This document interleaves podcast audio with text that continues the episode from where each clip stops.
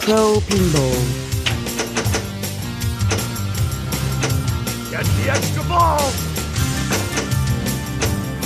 Extra ball! Mission activated.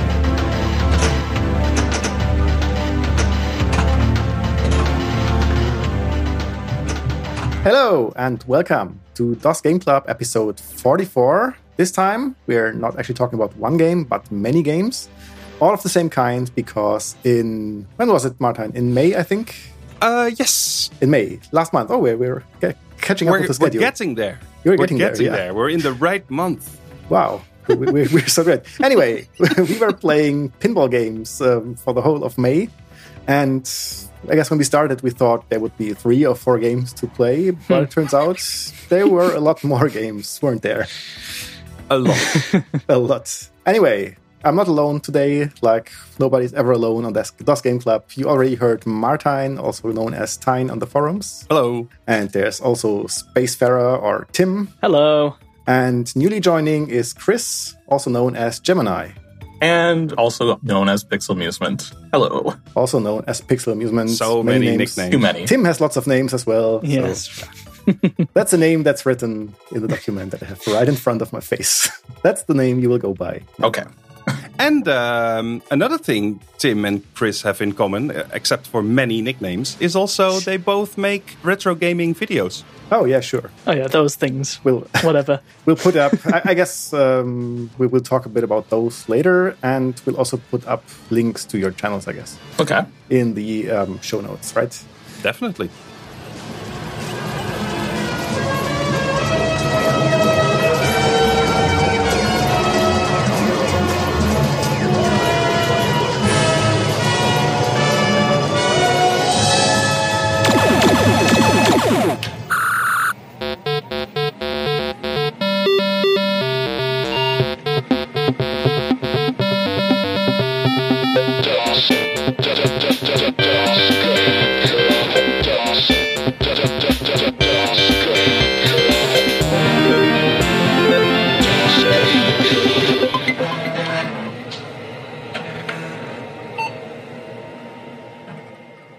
So, how did it actually happen that we play pinball games? I mean, that's that's an odd genre, isn't it?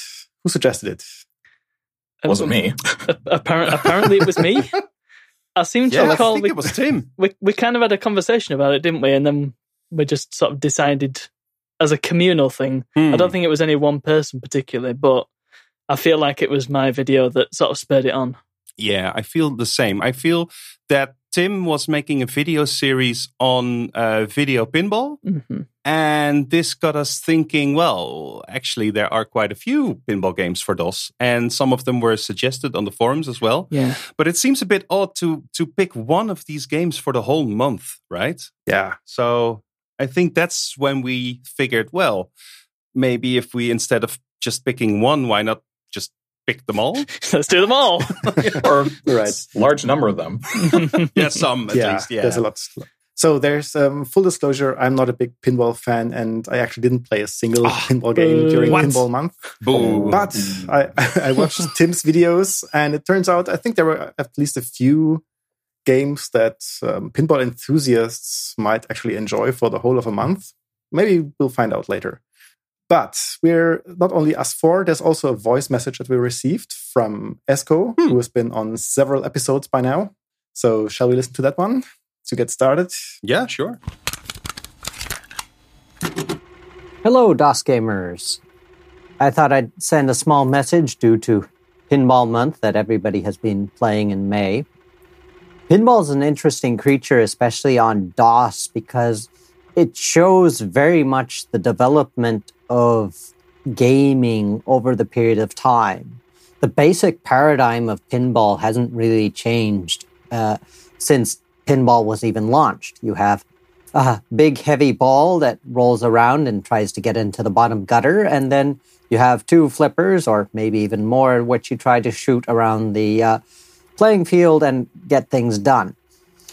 It's very interesting uh, for me because I remember that pinballs on DOS, especially, was the only way that I could feasibly play pinball. The main reason is is that if you go off and go to an arcade, it would cost you the equivalent of, uh, say, uh, three weeks' money to play even like three credits uh, of um, pinball in the arcade. But if you did it on the PC, I mean, it was a single investment, and then you could get hours and hours of gameplay. There's a couple uh, interesting titles uh, in uh, DOS pinball history. Uh, Epic Pinball for me i- is one of the ones that I think I really started out with. I eventually uh, went back and uh, completed the Super Android by cheating, but it, it's still uh, the game where you sort of essentially sit around and do a lot of things over and over again, and uh, you get rewarded. The uh, next one that I really liked was Psycho Pinball because it featured this element which is not even possible on uh, standard tables, where you can travel to a different area, and otherwise it seemed to replicate fairly well uh, the traditional uh, pinball table.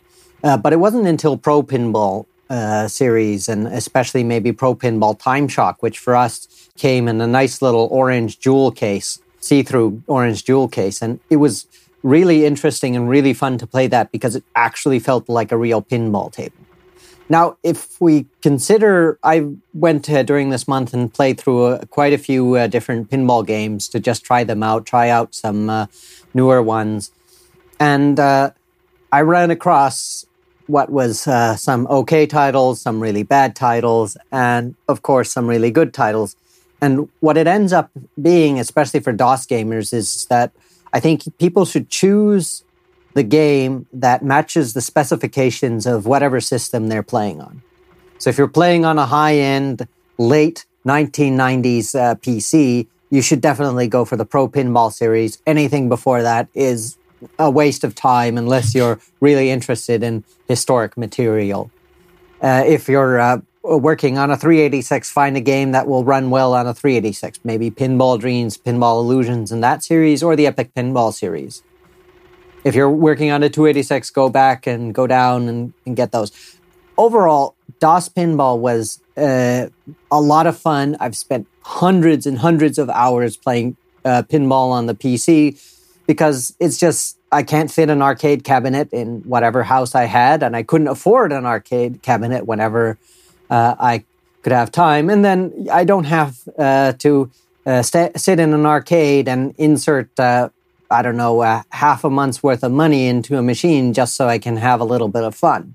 I have played uh, traditional, you know, uh, arcade pinball games as well, but overall, the best experience I've found outside of the arcade has always been on PC and just pressing even like uh, the left shift and the numpad enter just for the, your flippers uh, to uh, to play the game. And this was a, a fun month to go back and, and try a few. Uh, of the uh, titles that I've never heard of. And I'm really surprised that uh, DOS Pinball extends as far as 1998 in the uh, years. And that's really late as far as DOS games go, in, in my opinion. But a lot of the later games are really good and uh, are worth a tryout. And they're probably even comparable or better to uh, modern pinball tables or even stuff that you can buy in, say, uh, Zen Pinball's Pinball FX series. I would almost say that some of them are better. And I was interested to find out that I think Time Shock from Pro Pinball is still one of the top rated pinball games on Moby Games. So definitely go out play some pinball and uh, maybe try the later games rather than the earlier games if you're especially if you're just working in DOSBox on modern hardware. No, that was quite a lot of, of voice message. I think wasn't it? that's the episode done. Podcast done. Yep. Great work, team.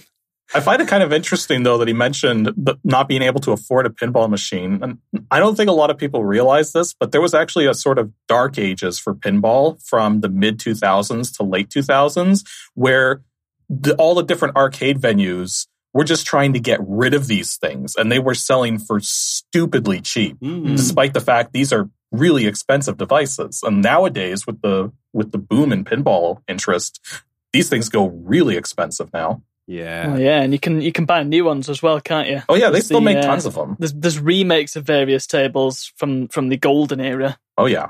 like the late nineties and the well early to late nineties, basically. Yeah. So I think I think this this curve that you mentioned, Chris, where where at one point nobody wants them and then later people do want them. I think you see that with a lot of technology, actually. Yeah, not lots. just pinball, uh, not even just games. Oh yeah. Hmm. Well, I do remember that retro gaming is another thing. Like there was a time when you could buy like some of the, some of these games that are like 200 $300 now, you can buy them for like 10 bucks. Yeah. Yeah. Yeah, exactly. And and I'm uh, somewhat of a, a synthesizer fan myself, and I've got a, an analog synthesizer from the 1970s, which is actually pretty pricey nowadays. But if you would, went out and bought this in the 90s, people would have given it to you for free. they were like, "What's this old junk?" Yeah. So yeah, that's how these things go. Yeah, exactly. And Epic Pin- Epic Pinball was definitely one of the one of the big ones for DOS. It was one of the ones a lot of people know about just because of the fact that you got so much with it. Hmm. Because it wasn't just one table; it was like tw- uh, ultimately twelve tables, uh, technically thirteen, but the thirteenth table is almost like shouldn't exist because it's like half finished.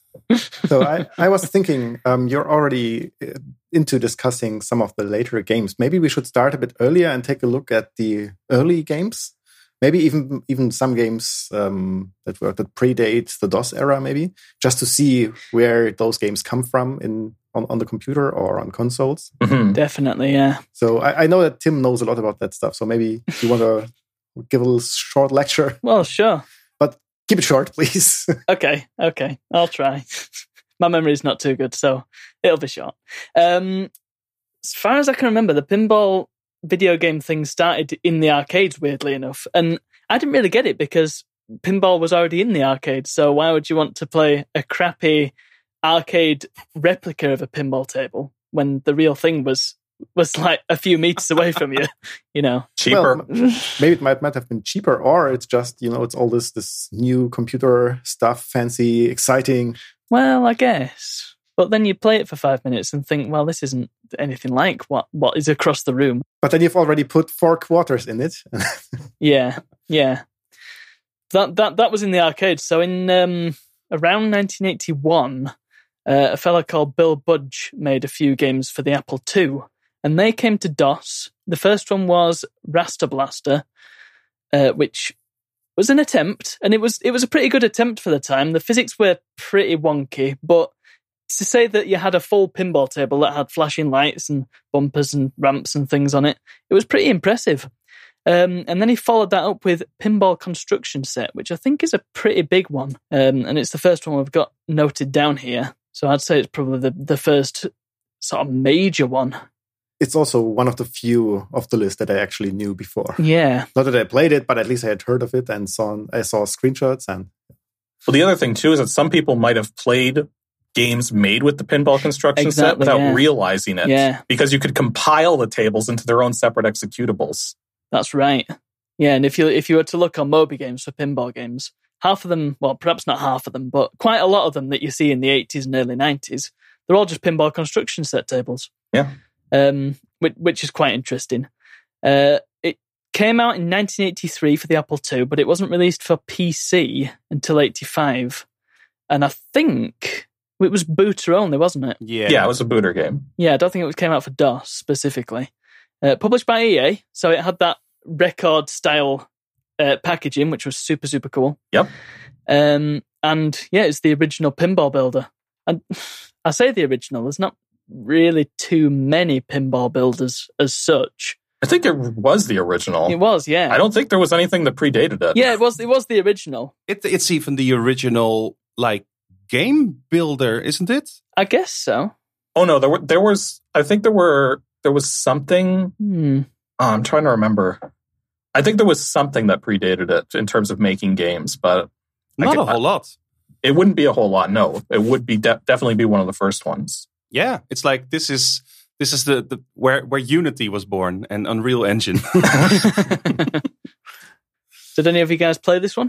Or no was it i've just only me? Mm-hmm. watched videos and well i watched videos i actually watched uh, chris's video on this one okay. Yes, because I did do a full video on this because I've got the packaging for it and everything. This was actually Ooh, um nice. this was actually given to me by Jim Leonard of Moby Games. So All right. cool yeah really cool but yeah i watched the video and then i figured yeah i've i've seen this i yeah that, that's the thing i mean it's I, I tried making a table with it. Oh, It didn't go down well. Hmm. It was, it, it's a bit of a, it's a bit of a chore. And Hmm. it's probably, I mean, I played the Apple II version and That's actually the best way to put it is that it's a bit of a chore a because bit of a chore. Yeah, you putting the pieces down themselves is easy, but then you have to not only link all the lot some of the logic together, but you also have to draw the actual shape of the playfield using this sort of vector based Hmm. Yeah. interface, and it's really slow. Hmm. yeah, yeah. It wasn't, it wasn't Yeah. good. sure, but I guess if you see it in the context of the time, if if you got this in in '83, I mean, Yeah, Yeah. would probably have been quite something. Totally. And I think it's quite clever that if you've made a um, somewhat mediocre pinball game, then if you turn it into a make your own game thing, then you can just shift the blame onto the player if it's not any good. So that's actually a really clever move. no, it's your game that sucks. Did it did it ship with any actual tables that were supposed to be actually played, ex- uh, eh, besides being demos for the program? No, I think, I think all the tables that came with it were just demos. But I think you can't, couldn't really do much more than big than kind of like demo type tables. Like it, Yeah, the logic only got you so far. I think it's um, it's maybe important to, to to mention at least that this game it doesn't scroll, right? It's like yeah. it's it's got the Single whole screen. table on the screen, which is a bit of a thing with fi- pinball. Yeah, a lot of these early games did that. I think even before, anytime before the 90s, all the pinball tables were just single screen affairs. Yeah, they kind of Um, had to do that because it would have taken too much processing power to scroll the screen as fast as it would need to go. Exactly, yeah. Especially if you're on an Apple II in this Mm. case. Yeah.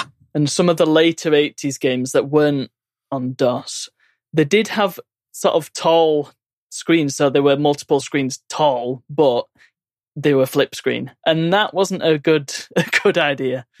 Well, at least with with EGA, they could have done scrolling in hardware, so it would have been relatively cheap to do. But Yeah, I don't, I don't know of any that do it though. Mm. Pinball construction sets in CGA. Yeah. Mm. i- if those games support CGA, then yeah, that's not good. Yeah. No. But this is also early 80s. I mean, who had an EGA card anyway? Well, it came out in '84, I think.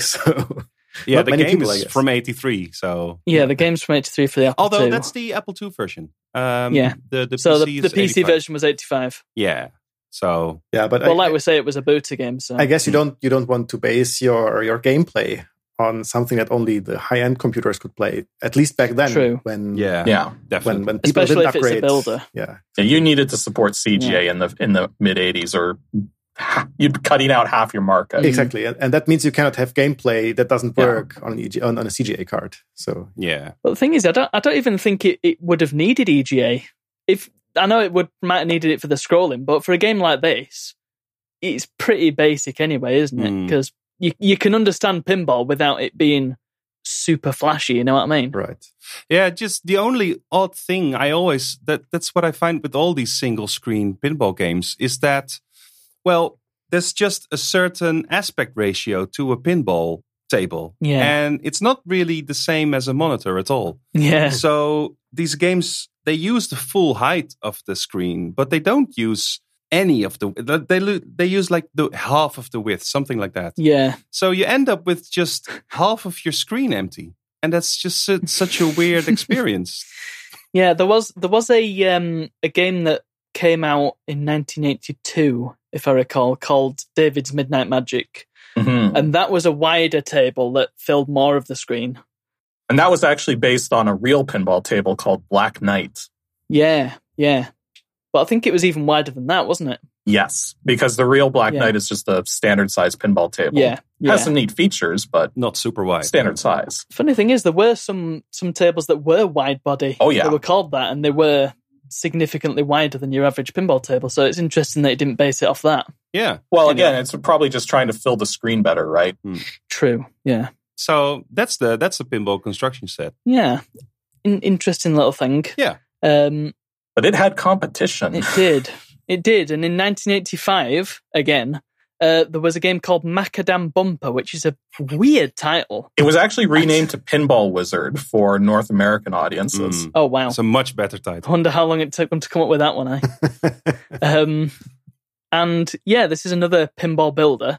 And according to our own ESCO, this is the oldest DOS, specifically DOS pinball game. Because it's not a booter game, you mean? Exactly, yeah. Right. Um, booters don't actually count as DOS, but we, we've we've played booter games before Yeah, and yeah. considered them DOS games. So let's Let's just let that them one count. slide. Yeah. You can actually convert some booter games to DOS. So Yeah. Um, and the DOS version came out in 1987, so it was a couple of years later than Pinball Construction Set. And I think it was in EGA, was it? You're going to have to help me out on that one. it has um, CGA and EGA support. And Mhm. what's Mm-hmm. really annoying is it also says it has Tandy support Oh. because T- Tandy 1000 computers had their- their own 16 color method Mm-hmm. Mhm. that was came from the PC Junior. But if you try to use it, you get CGA. oh, that's good.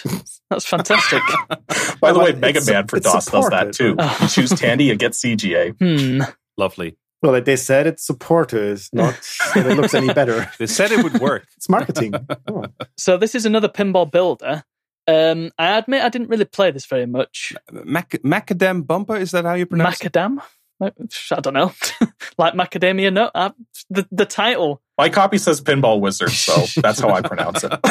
But it, it it is also one of those single uh single screen ones, right? It is, Mhm. yeah, Although yeah, they they were a little bit more creative with filling the screen because instead of just having all of your screen black, they went with pictures of clown ladies. I don't know what's. it's a weird one, isn't it? I guess that's the the madame, the the, the macadam. I guess. sure, but let's let's say that. Yeah, I, I, I- I pronounce it Macadam. Hmm. I don't know like what the actual real pronunciation is, but I do know that it's a real word. Okay. Uh, I'm just going to quickly look up what that what it actually stands for here. Well, those, those are not clown ladies. I think they're supposed to be like 80s disco stuff. yeah, it's a bit it's a bit roller disco, isn't it? Hmm. Right. Macadam. Okay. It does kind of remind me as well of the um, the character from the pinball game Circus Voltaire.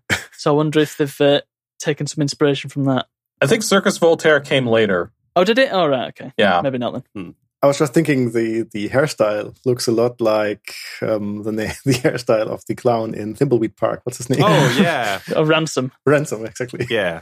That is a lot of hair. To be fair, that's that, Yeah. that's that's quite a do. It's it's an Very orange 80s. afro. Really. It's, uh, yeah. It's an explosion.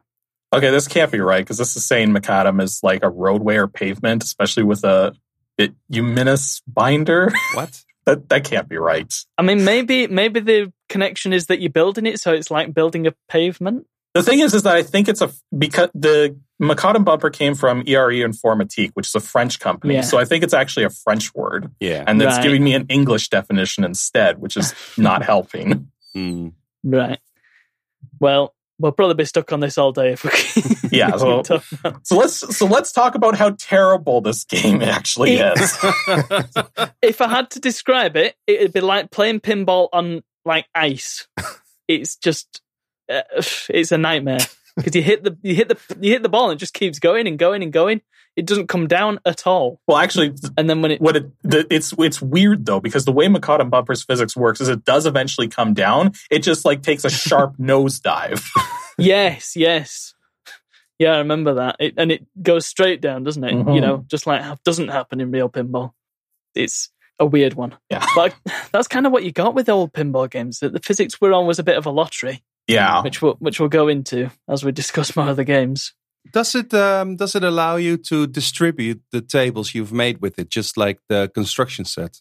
Well, you can't compile them into a, into their own separate files, so you have to have the program itself to be able to play tables made with it. Hmm. Which makes sense from an economic standpoint. Yeah. Yeah, more business sense, but less fun sense. Yeah. I've never heard of this ERE informatique. Oh, they made they made a bunch of games. Um, another one I know off the top of my head is um, Bubble Ghost. Okay. If you've if you ever heard of that one, That's a new one on me. I think they actually ran that at a GDQ recently. Oh, really? Um, I'll quickly pull up the list of games that they've made. They've made a lot of games. Oh yeah, They did a lot of games in like 86 and 87. Yeah. That's, a lot that's, of mid that's quite a uh, that's quite a production rate. oh yeah, Captain Blood. That's one of the more that's one of the more famous ones they did because Captain Blood is a very weird game. but it has like this That's sort as of edgy as it gets, isn't it? it has a sort of exploration aspect to it where you're going around space and you're trying to basically absorb specific kinds of aliens to basically sustain yourself. It's really weird. Yeah, well, French, that's French games for you. Yeah. yeah, that's French games in a nutshell, but Ne- Never seen a weird French game before. But uh, yeah, this does sound interesting. I think we should look into this uh, developer and maybe pick one of their games for a future episode because this, Yeah. yeah this, plenty to pick from. Oh yeah, definitely. All the French games we've picked so far were all pretty different, but also cool in some ways. So Yeah. yeah, they're good. They're good in uh, their own special way. yeah, exactly. Yeah. So I think I think these are the, the like the old school class of of pinball games, right? Yeah. the, the single screen kind of crappy physics, just yeah, pretty mediocre. Not really offering the same experience as actual pinball, although maybe none of them do, but these one definitely don't. Yeah, I think they were, think they were just something, weren't they? Because it's one thing having having a dodgy pinball simulation in an arcade, but having one at home was Mm, kind of mind blowing back in the day. I would imagine. totally. Well, I will I will say that um, ha- because I play a lot of real pinball now, the there are some major differences between digital and real that you just cannot get with digital, Yeah. no matter how hard you try. But we can discuss that stuff later. Yeah, Yeah.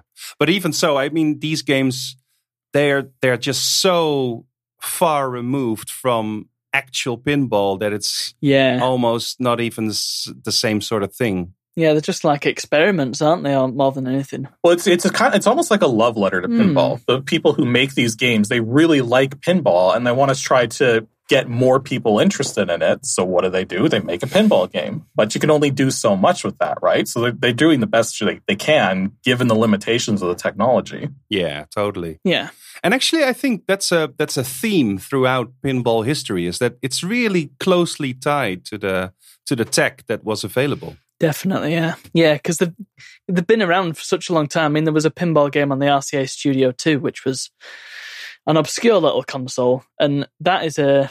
I mean, calling it pinball is, is charitable at best, but the fact that it exists and is is on that system, it's a snapshot into where gaming was at the time. Hmm. So you can look at the pinball game and think, right, that's And anybody who's played video pinball on the Atari 2600 knows what that's like. Indeed. Although the funny thing is, is that they did eventually they did eventually do Midnight Magic on the 2600. It's not the same table layout, but it's way better All than right. the original video pinball was. yeah, developers learn. Mm. Yeah, Have you- Yeah. Just just a short sidetrack here. Uh, You said that um, we can see the state of technology by looking at pinball games. Do they still make pinball games today? oh yeah, Yes. they're coming out with they come out with new tables every year. hmm So and they use like like I don't know, are they ray, ray traced nowadays or VR, VR, VR pinball. VR? Um, well, what what typically happens n- nowadays is they they finally all the, the manufacturers that are out there have transitioned away from dot matrix displays, so they all have screens now on their pinball machines. So you actually have like a full color HD screen that's showing your game status and everything. And the technology is still there's some new tech involved, but a lot of it is still pretty much the same as it was like decades ago. Because there's some things you just simply can't improve But on. I mean with uh, virtual pinball, like computer pinball. Oh, um, That's what I meant. I get So- they, there are still some new computerized pinball games that are being made nowadays. It's it's more so it's more about the collection games now. Like you got um the Pinball FX series and Pinball Arcade series. Yeah. Like Pinball FX is all original stuff, and Pinball Arcade is trying to take real pinball tables and digitize them. well, well. I mean, that that was the case until Pinball Arcade lost the Williams license, and then that got yeah, handed over that that to was not a FX. good thing. No. That was not a good thing. Okay, okay. Let, let's not wander off too far. I just wanted to. yeah. Get this Yeah. out of We're getting a little Christian. bit sidetracked. I, I feel that that we're transitioning now Yeah. into a new oh a new era, a new I don't know something something major is happening now in the world of video pinball. Well, it was something happening the major in the world of video games, and that was the release of the Amiga because that was massive in it at its time. Um, but we're talking about DOS, so Amiga's not allowed. Yeah, we're, we're going to have to beep that out. Look, I'm just gonna say the Amiga is a fine console for playing games. the console. yeah. oh, oh, yeah. we're getting bad, bad uh, hate mail again. no, we, we actually never did. Unless you repackage it into a CD32, then you've got problems. So the big game of this era uh, was Pinball Dreams, which I think is it is the big one yeah. that everyone remembers. I mean, if you if you see people talking about video pinball, undoubtedly they're going to bring up Pinball Dreams. Yeah. and unfortunately, I, it's one of the few DOS pinball games I haven't played. Ah. Ooh, Well, I did play it. Um, Mhm. I played I, I played most of these as a kid. Actually, I think I think what happened is that Pinball Dreams kicked off a whole generation. I Definitely, would say yeah. of pinball games for for home consoles, for home computers, for for PC as well. hmm And I don't know for some reason I had most of these on my system. I don't remember buying any of them. Um, I- they were there in a folder. I don't know. It's always so weird. But uh, they're they're a blur in my mind, you know, like pinball dreams, pinball fantasies, pinball illusions, epic pinball, psycho. there they're were so all, many of these like, games. One game in my mind. It's all one mushy. I don't know. So actually, it's it was kind of fun this month to to untangle it all a bit, and and it turns out that pinball dreams a lot can be traced back to pinball dreams. Yeah, definitely. So Um, it seems that this spawned the whole thing. Yeah. Well, there were four tables in each in each of these releases. So there was Pinball Dreams in 92, Fantasies, which was the sequel in 94 for DOS, Pinball Dreams 2 in 94. Makes sense. make sense make sense of that one. And then finally there was Pinball Illusions Right. in 1995. And each one includes four tables. There was also Pinball Dreams Deluxe, which sort of uh, merged Dreams and Dreams 2. And I think, did it add another table as well? I can't remember. I think it added one. Yeah, that's that's what I seem to recall. Uh, and another interesting thing in Pinball Dreams Deluxe is that it's got a pinball history section, which is kind of amusing. It's it's like an encyclopedia, isn't it? Yeah, it's weird. I because I, I played it on stream and I think you were there watching as well, and, Yeah. and um, it was just totally unexpected to find this edutainment within my pinball game. Or n- not a lot of tainment, Well, prob- just a lot of edu. yeah, it was just bizarre. Um, but let's let's talk about these games. So they get a lot of praise and they've got a, a pretty good reputation.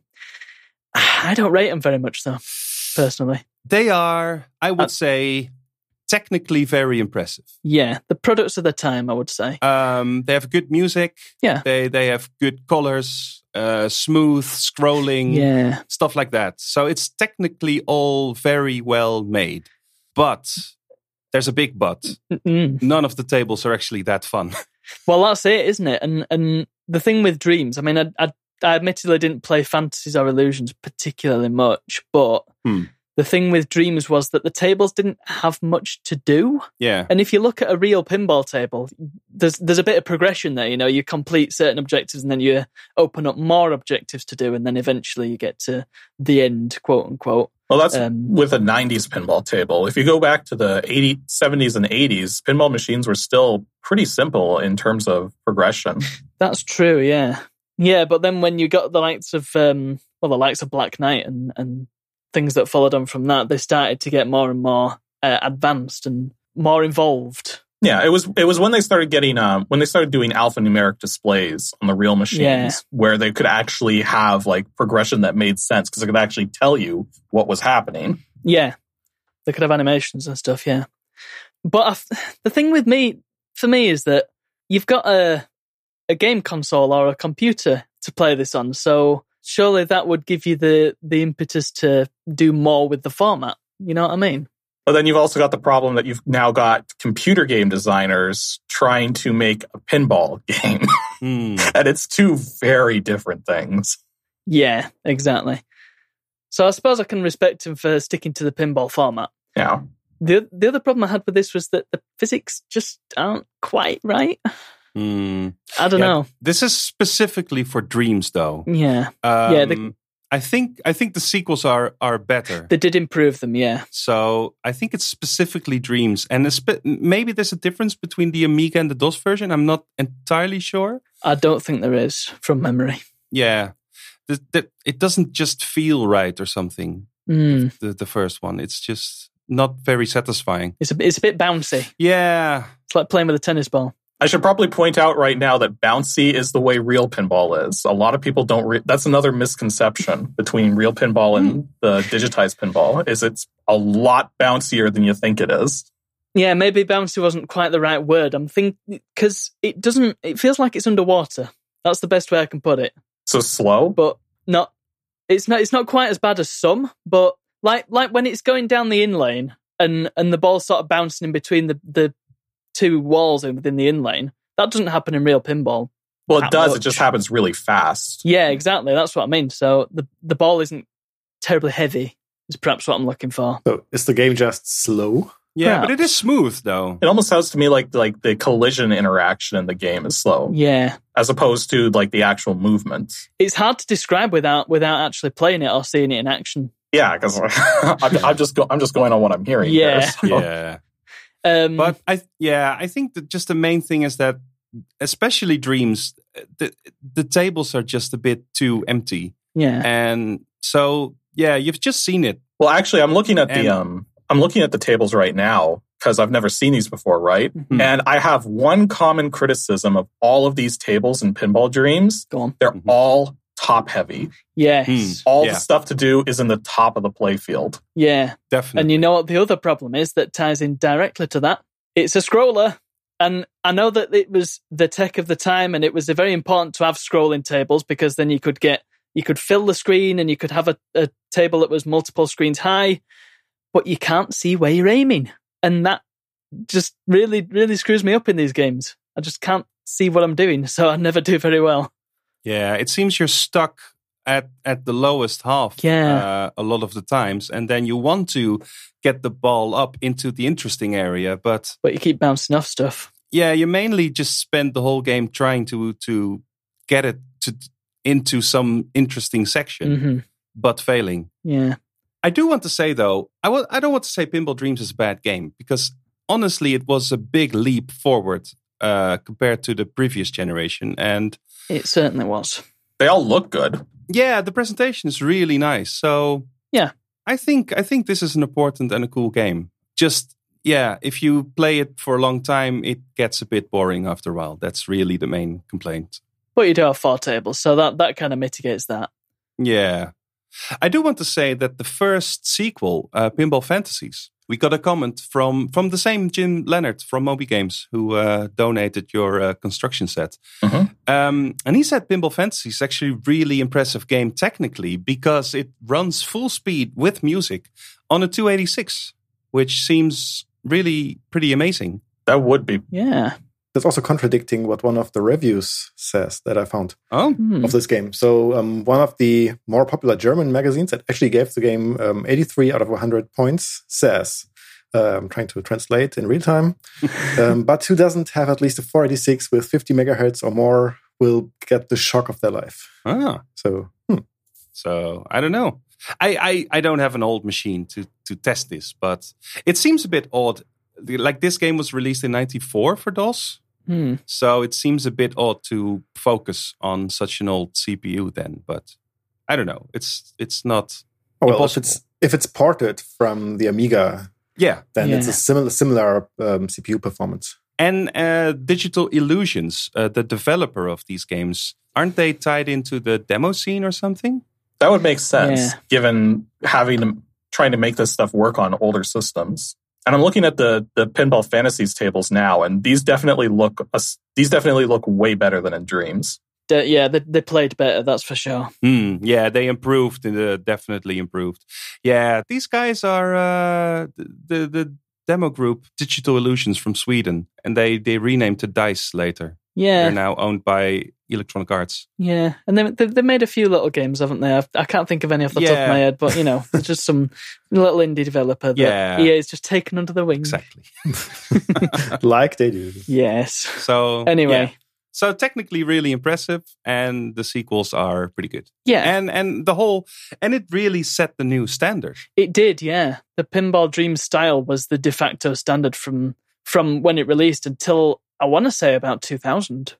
Yeah, this is also maybe why all of the DOS pinball games are merged into one Yeah. game in my mind because they all have a similar sort of aesthetic and a sort of Yeah, yeah, yeah. similar. They look yeah. pretty similar, don't they? Yeah, yeah. for the most part. So following on from Pinball Dreams um, is Epic Pinball, and this came about because I don't recall the name of the developer, but they basically said, if they can do that on Amiga, we can do that on DOS. Yeah. So let's do a better one on DOS, basically. Mhm. And so they made Epic Pinball. And in the tradition of Epic Games, they released the first table of shareware. Mhm. That was the Super Android table, which which Esco mentioned. Originally, it was just called Android, though. Yeah, there is actually a functional difference between Android and Super Android, but it's very minor. Okay. Hmm. Um, but Epic Pinball was massive, wasn't it? Like you mentioned earlier, it had something like 13 tables in it, or 12 and a half. Well, it's it started with eight. yeah. Which is started already with a lot. eight tables, Yeah, yeah, which is yeah. already a lot. But um, and eventually they they add because they sold as two separate packs, right? So you could Mm-hmm. buy the pack that had the first four tables, or you could buy the pack that had the second four tables, or you could buy the combo that had them all of them. Yeah. And then they eventually made a third pack which had another four tables. Yeah. And ironically, out of all these, Android's one of the better ones. Yeah. Yeah, in fact, the best so the one, I free would one say. in in classic shareware tradition, the Yeah. free one is the best one. Yeah. Always the same. although to be to be fair, a lot of the tables do have a very similar feel in terms of the quality. So Hmm. at least in terms of the first two packs, the third pack things get a little weird. So d- have you played all the tables then? I'm guessing you have. Oh yeah. Oh, and the uh, the I was just looking this up now. The uh, the developer for Epic Pinball was Digital Extremes. Oh. Uh, so they're the ones they're the ones who went on to do um, the Unreal games, I think, if I'm remembering correctly. Okay. It started as uh, Silver Ball, didn't it? It did, yeah. They released a, a s- It wasn't the Android table. It was a separate table that they released under Silverball, and then that just got sort of extrapolated and expanded into Epic Pinball, as far as I'm aware. Right. Um, and that that was the game that they made, and were like, we can do better than the Amiga, Yeah. basically. That was the whole attitude of, of Epic at the time. it's just, yeah, we we can do better than the rest, and I think it's cool. It's like a what do you call this? Uh, It's like an arms race. yeah, exactly. And they were, they had little taunting messages into their games sometimes. like uh, the, what's what's the one with the rabbit? The Jazz Jack Rabbit. Jazz Jackrabbit, yeah, had Apogee mode. Yeah, it has a it has a Commander Keen mode where it's all in sixteen Yeah. colors. Yeah, Yeah, yeah. oh, it's it's just that. So Epic Pinball, I think it has slightly better physics than Pinball Dreams. Hmm. Um, and it, you know, it, it works. It's another scroller, which is a, you know, you know my feelings on scrollers now. Yeah, Um, I won't belabor the point, but the fact is that there are just there's so many tables, and like we say, they're not all they're not all great. Especially not the Safari table that was released on the CD-ROM version. Hmm. That would be the That- thirteenth table. Yeah, that's is that the one that's only half finished because it certainly feels like it. Yeah, yeah, Yeah. it even it even looks it. yeah. But even even like the Excalibur table that I played, there's not really a whole lot on that table. It's just like three bumpers and well, they were trying to make that one uh, feel like a seventies table. yeah, So mm, Yeah, because they they tr- they tried to um they tried to mimic the different eras of pinball tables with their designs okay. with kind of mixed results.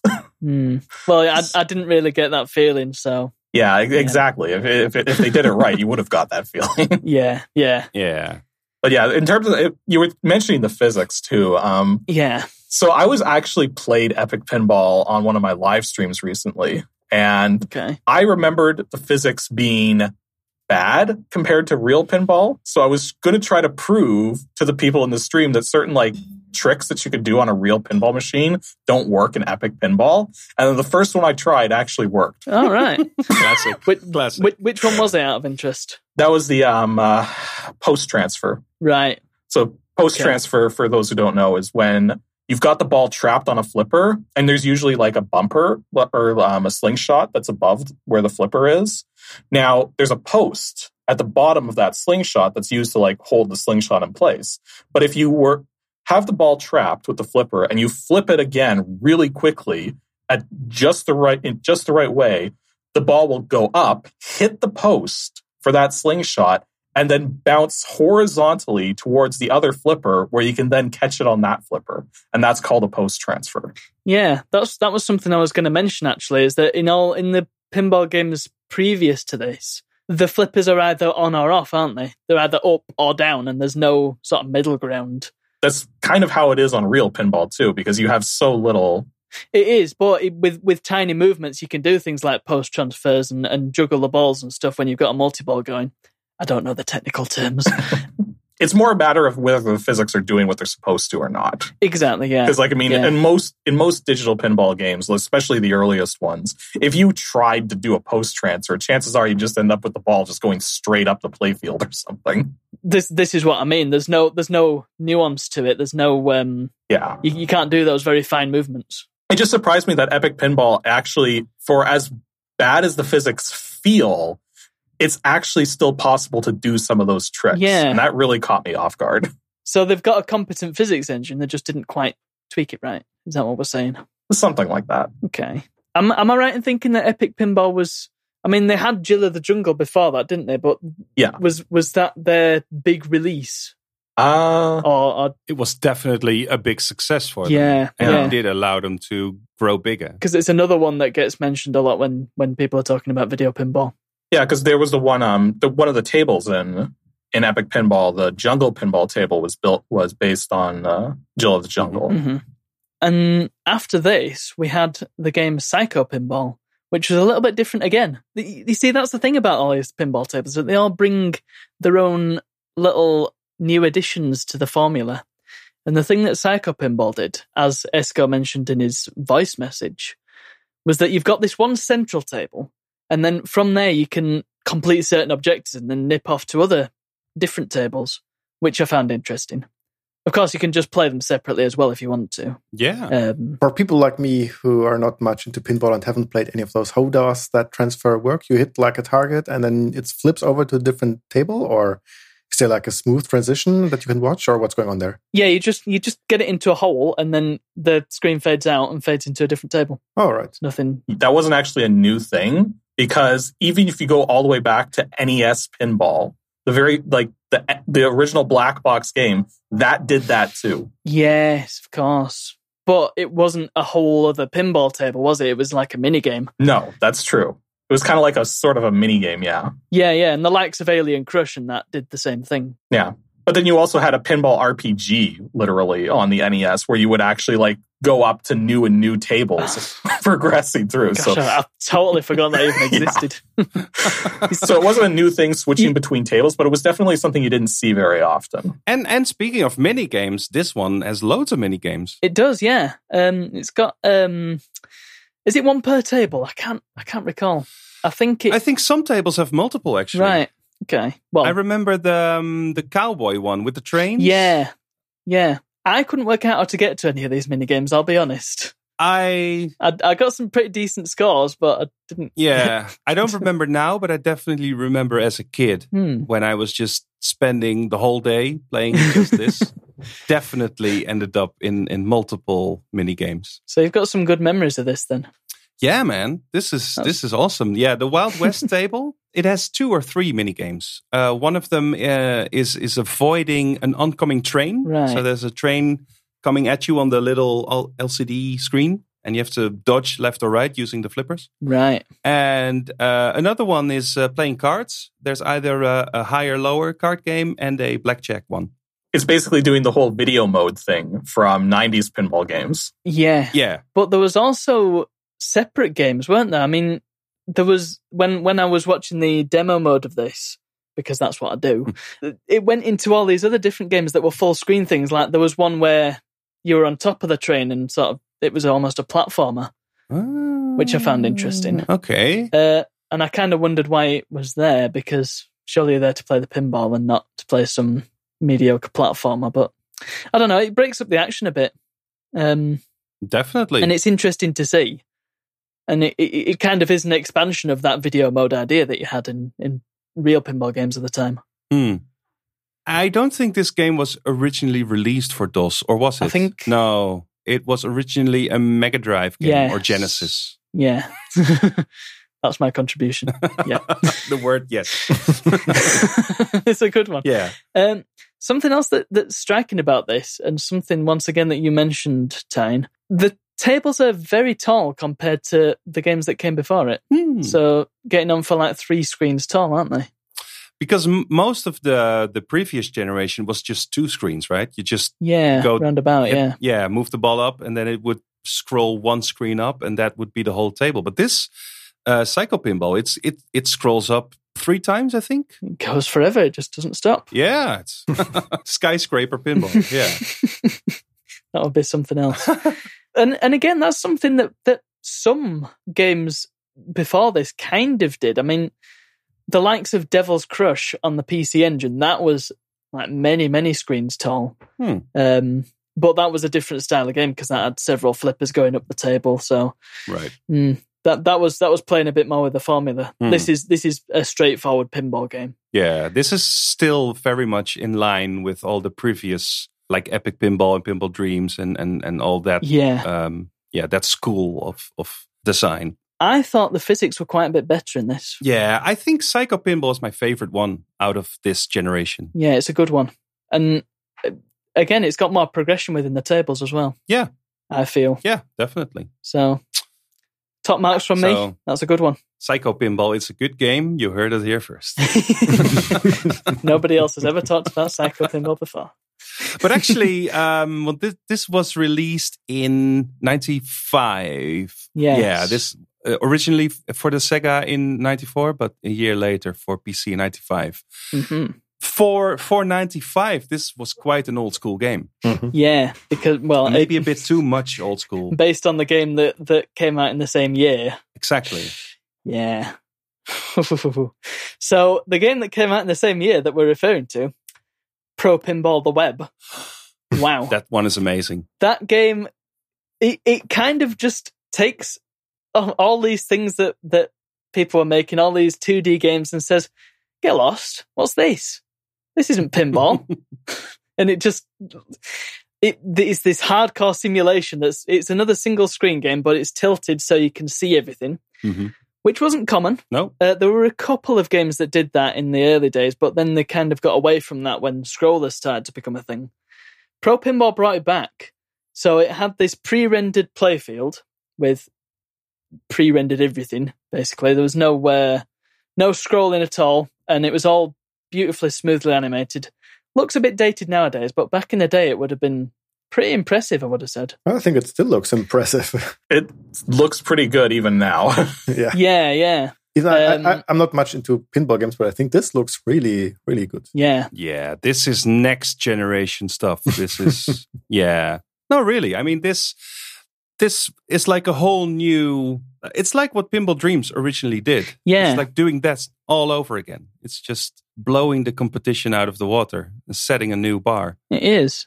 Um, just looking at the back of the box here, uh, it runs up to 1024 by 768, which was quite high back in 95 as well, wasn't it? That's amazing. Yeah, when it's only doing a single screen and it doesn't have to scroll or anything, Yeah, it can get yeah. away with the higher resolution.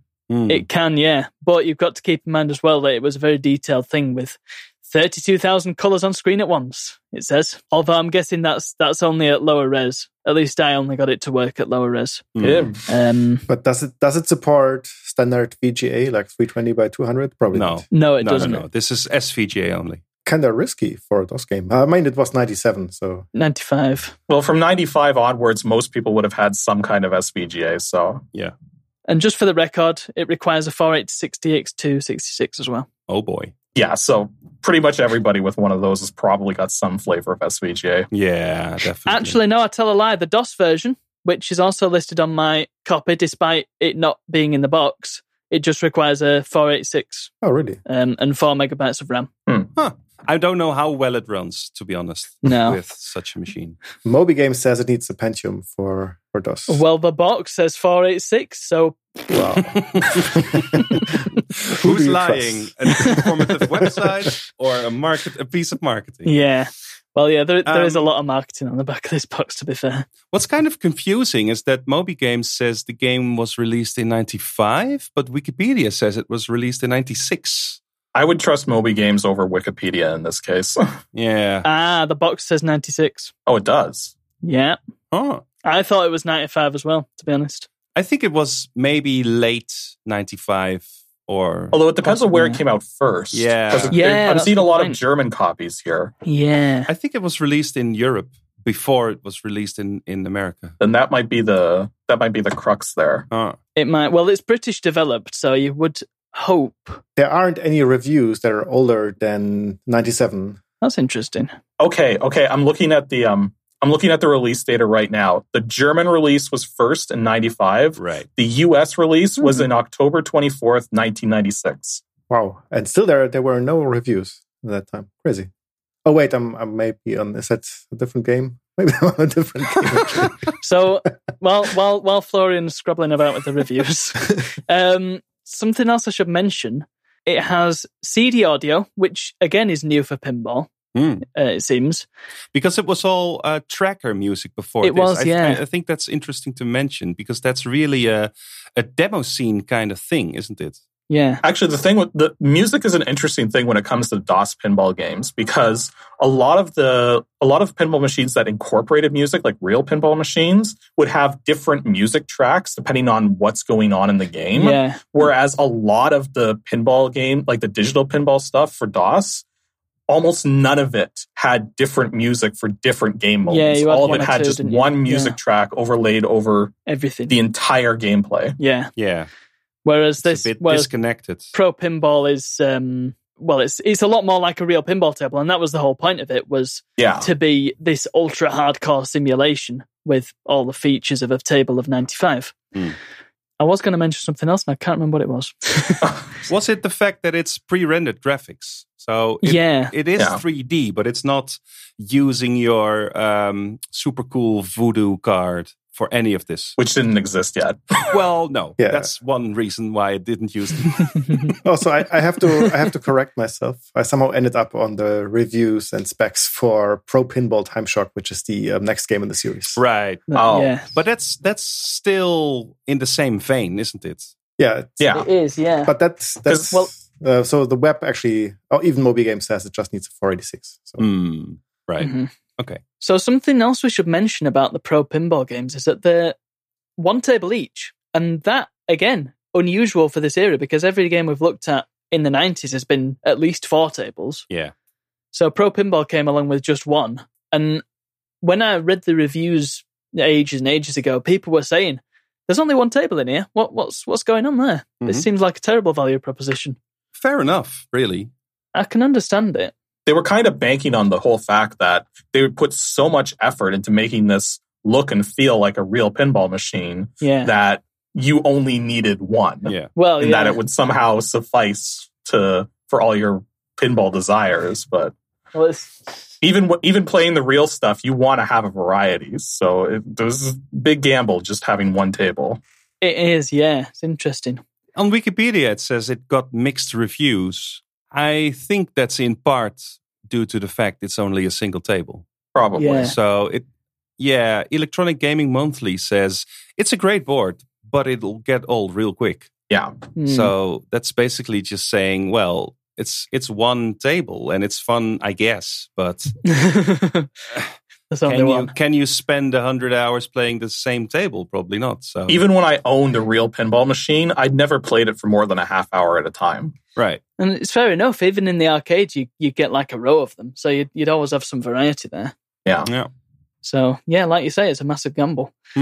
But then they they they solved it sort of by just releasing more of them. They did. Yeah, but now you're paid for all. Yeah, of them. you and are. That's, You're That paid. was Hmm. right. Speaking of the next one, it is in fact Pro Pinball Time Shock, which I would say is probably the best received and best remembered of the lot. it's the one I heard of Um, first. Again, it's Hmm. yeah, and well, me too. And uh, it's the one that once again everybody talks about when you when you bring up virtual pinball. They all they all say Time Shock, Yeah. uh, and it was it was kind of the point at which they sort of came onto their own, Hmm. for, for want of a better term. yeah, and even the box is like that because there's a big label on the back of the box that says in no uncertain terms that scrolling sucks They're not and wrong. that wait for it, it gets better 2D is dead, Oh, wow. despite the fact that this game is technically 2D. So, yeah, Yeah. Although to be fair, this this lo- I'm looking at the screenshots now. This Time Shock looks like a real pinball table. it Like, really does. they put s- they put a lot of detail into this to get it looking just right. Hmm. Can I just say, if you look at the screenshots of the remake that they did in 2014, your mind will be blown. That is a looker. Huh. Anyway, yeah, the, the back of the box is just gold. Um, it's the end of the pinball game you know and got bored with years ago. Scrolling sucks and 2D is dead. They say that twice. there's there's also some bunk about it's pushing your PC's capabilities to the limit.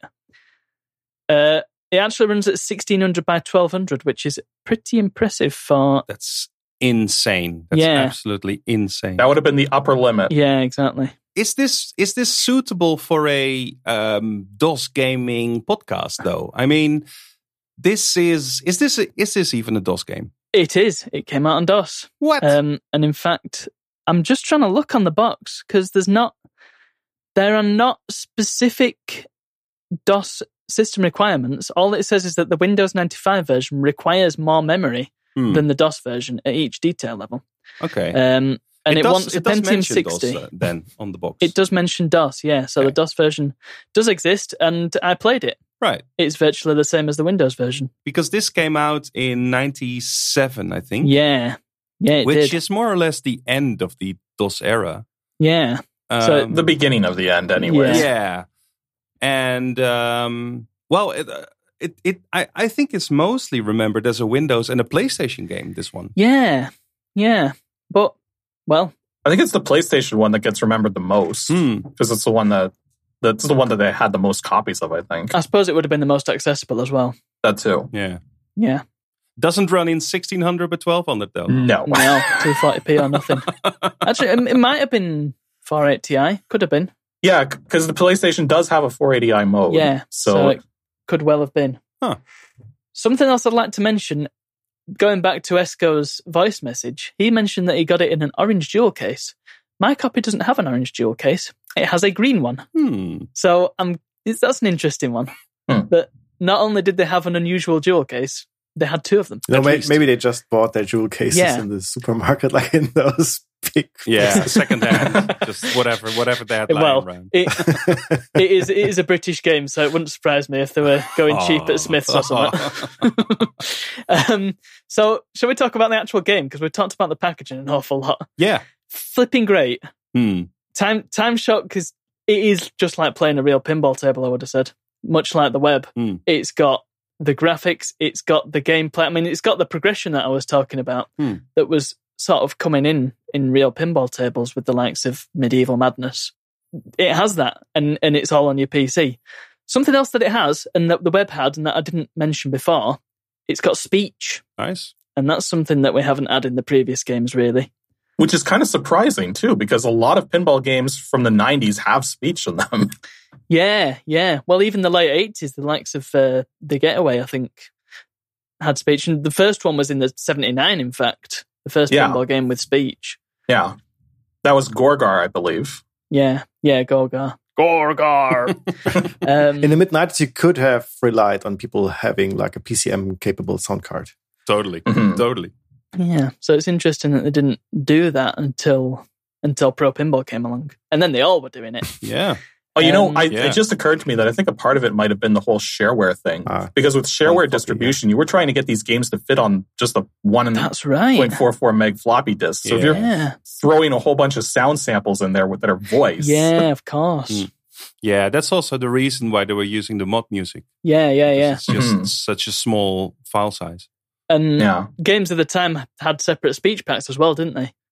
Funnily enough, Esco just sent me a uh, a speech pack for Wing Commander Privateer. So Ah, yeah, it's- so a- again, it's it's kind of unusual to see speech included then, I suppose. yeah. Although we're in the CD-ROM era now, so maybe not. Well, that's that's really the game changer. Yeah. I mean, it's really on floppy disk. It's not it's not very feasible to have uh, digitized voice Yeah, yeah, samples like that. But CD-ROM has loads of space, so So they were taking they were really taking advantage of this of this medium, weren't they? hmm. They were they were going all in with the CD-ROM, and it and it really worked for them. Mhm. Well, Um, it, it you say it worked for them, but I'm looking at the PlayStation reviews of this, and they're absolutely terrible. Really, Well, I can think of a couple reasons off just looking at it right now. I can think of a couple reasons why it might be ranked lower on the PlayStation. The first I can think of is that you take a look at all the little indicators and lights on the playfield at high resolution at like 1600 by 1200 or more likely like 1024 by 768. You'd be able to make all that out. On a 240p television screen, yeah. you ain't making out any of those. Yeah. Yeah. Well, that's that's the thing as well because it's meant to be like a real pinball table. It's got all this tiny little writing yeah. that you would be able to read on a real table. So they were like, well, let's let's do that. Yeah. But yeah, So that's the first that's the first thing that comes to mind. The second thing that comes to mind actually is that it's kind of dark. yeah, Hmm. and television screens are generally darker than yeah. typical computer monitors and i was uh, i was even looking up at the the hd one that you've mentioned and it looks even darker like they just because You can change the lighting on that though. you would have to because the screenshots i'm looking up that they just turned the lighting like way down it's like No lights pinball. why did you do that Um, I'm looking at the DOS reviews now, and it's got 80s and 90s. yeah, the Mhm. DOS version Well, the was DOS and reviewed Windows, a lot yeah. better. It's just the Yeah. PlayStation one that didn't get very good marks. Hmm. In fact, the, the, the DOS release was, was praised so highly that in 1908, um, PC Gamer made a list of uh, the best computer games ever. And uh, Pro Pinball Time Shock came in at 49 Incredible. out of all games. I mean, Yeah, actually, in yeah. 98, there were some notable titles out by then. So this was competing against, you know, Half Life and Quake and stuff. yeah, So, yeah. Impressive, isn't it? Yeah. Um, I'm also noticing that all, most of these reviews are from like Europe, so there's none in English particularly, Hmm. which is interesting. So it didn't even get reviewed in its own home country. Well, is a there are shame. definitely some some English reviews. I mean, there has to be. There, there must have been. Um, Computer Games Magazine is apparently a UK games magazine. hmm Uh, it it it has a review on it, and it says it actually uh, gave them an award, um, the best traditional game of '97. Traditional. So I don't know what traditional game. I don't know what kind of category that is. Maybe it's the only winner ever. I literally don't know what they mean. Maybe they mean coming from non-video game roots or something. Possibly. like the whole pin. Yeah, I don't know. I don't know what they mean, but they did give it an award. So Yeah. that's something. There's a 100 point review from what, what was it? What you just mentioned? Computer Gaming World? No, you s- you mentioned a different one, right? No, computer game strategy. There is also a hundred percent review from PC Player in Germany. Huh. So it, it did pretty well for itself. Yeah, I think the PC version people really understood what they were trying to do with this. Is like simulating an actual table, while the the PlayStation crowd was, I don't know, not really getting Casuals. it, or maybe not. Yeah, it's just not really working on a on a non HD television. I suppose as well, the PC sort of market was kind of aimed more at the hardcore level because you had the likes of flight simulators and stuff like that. Hmm. So Yeah, a pinball simulation wouldn't be out of place there. yeah, maybe that's it. Yeah, And that's what this is. This is a simulation. definitely. Um, They made more games uh, after Time Shock, didn't they? They did. I mean, they just kept on going. They did. There were two other games in the series, and only one came out on DOS. Uh, and it was in 1998. It was called Big Race USA, Huh. which took a dramatic turn in sort of style and tone and plot to the previous games because Plot? the first two were kind of cyberpunk thriller type games. Third one's a cartoon Right. about taxis having a race across the USA. Just because. It's it still looks really good though. Yeah, yeah. It, they they definitely improve the graphics each time, and this one, this one's got more sort of little toys on the playfield that actually look like they could be real metal toys, which is interesting. Again, it's just another example of a of a really well designed and very good pinball table. I don't think it did as well as Time Shock. Maybe it was because of the theme, or maybe it was because of the um, Hmm. the reliance on loops. I mean, there's no bumpers on this table, which is pretty unusual for a pinball game, and especially for a Hmm. pinball video game. And most of them did have bumpers, and this one notably doesn't, which I find interesting. Hmm. But yeah, it's another great pro pinball game, and Yeah. It came out on DOS in 1998. What's that all Amazing. about? Do you also have a box copy of this one? I do, yeah. Um, And does it also mention DOS? I wonder on the on the box. I'm just having a look now. Uh, yes, it does. Wow, DOS version requires a VESA 2 compliant graphics card. that's amazing. Because ninety eight, I mean, Chris just said ninety seven was the beginning of the end for DOS. Yeah, I think ninety eight is the end of the end. yeah, yeah, yeah. and yet, Big Race and, USA and was. yet here was- it is. Yeah, Well, they probably just had the engine lying around, right? And yeah. just keep using it. Yeah, I suppose so. Yeah, and it'd be just a case of fiddling with the collisions a bit and updating the physics. Hmm. That, that'd be it, I suppose. Something that I forgot to mention about the pro pinball games, and again, something that is new to these because they're such hardcore simulations customizable factory settings. Well, you, you know what I mean, like the uh, operator settings. On real pinball tables, you had this to change things like how much certain things were worth in terms of score, how many credits it would take to play the game, the tilt of the table. You can do all that in, in pro pinball, Hmm. which is fascinating. And there was only one other game that I played in my video series that actually included that, which was Pinball FX2. So that's interesting. Huh. Uh, and there's a, one of the selling points on the back of the box here. You can have up to 10 balls in play at once. Oh, that is good though. Yeah, I that's a think lot. that's one of that's that's one of two metrics, like objective ways to rate pinball games. like How many one balls? is the number of flippers, and the other is the number of balls at once.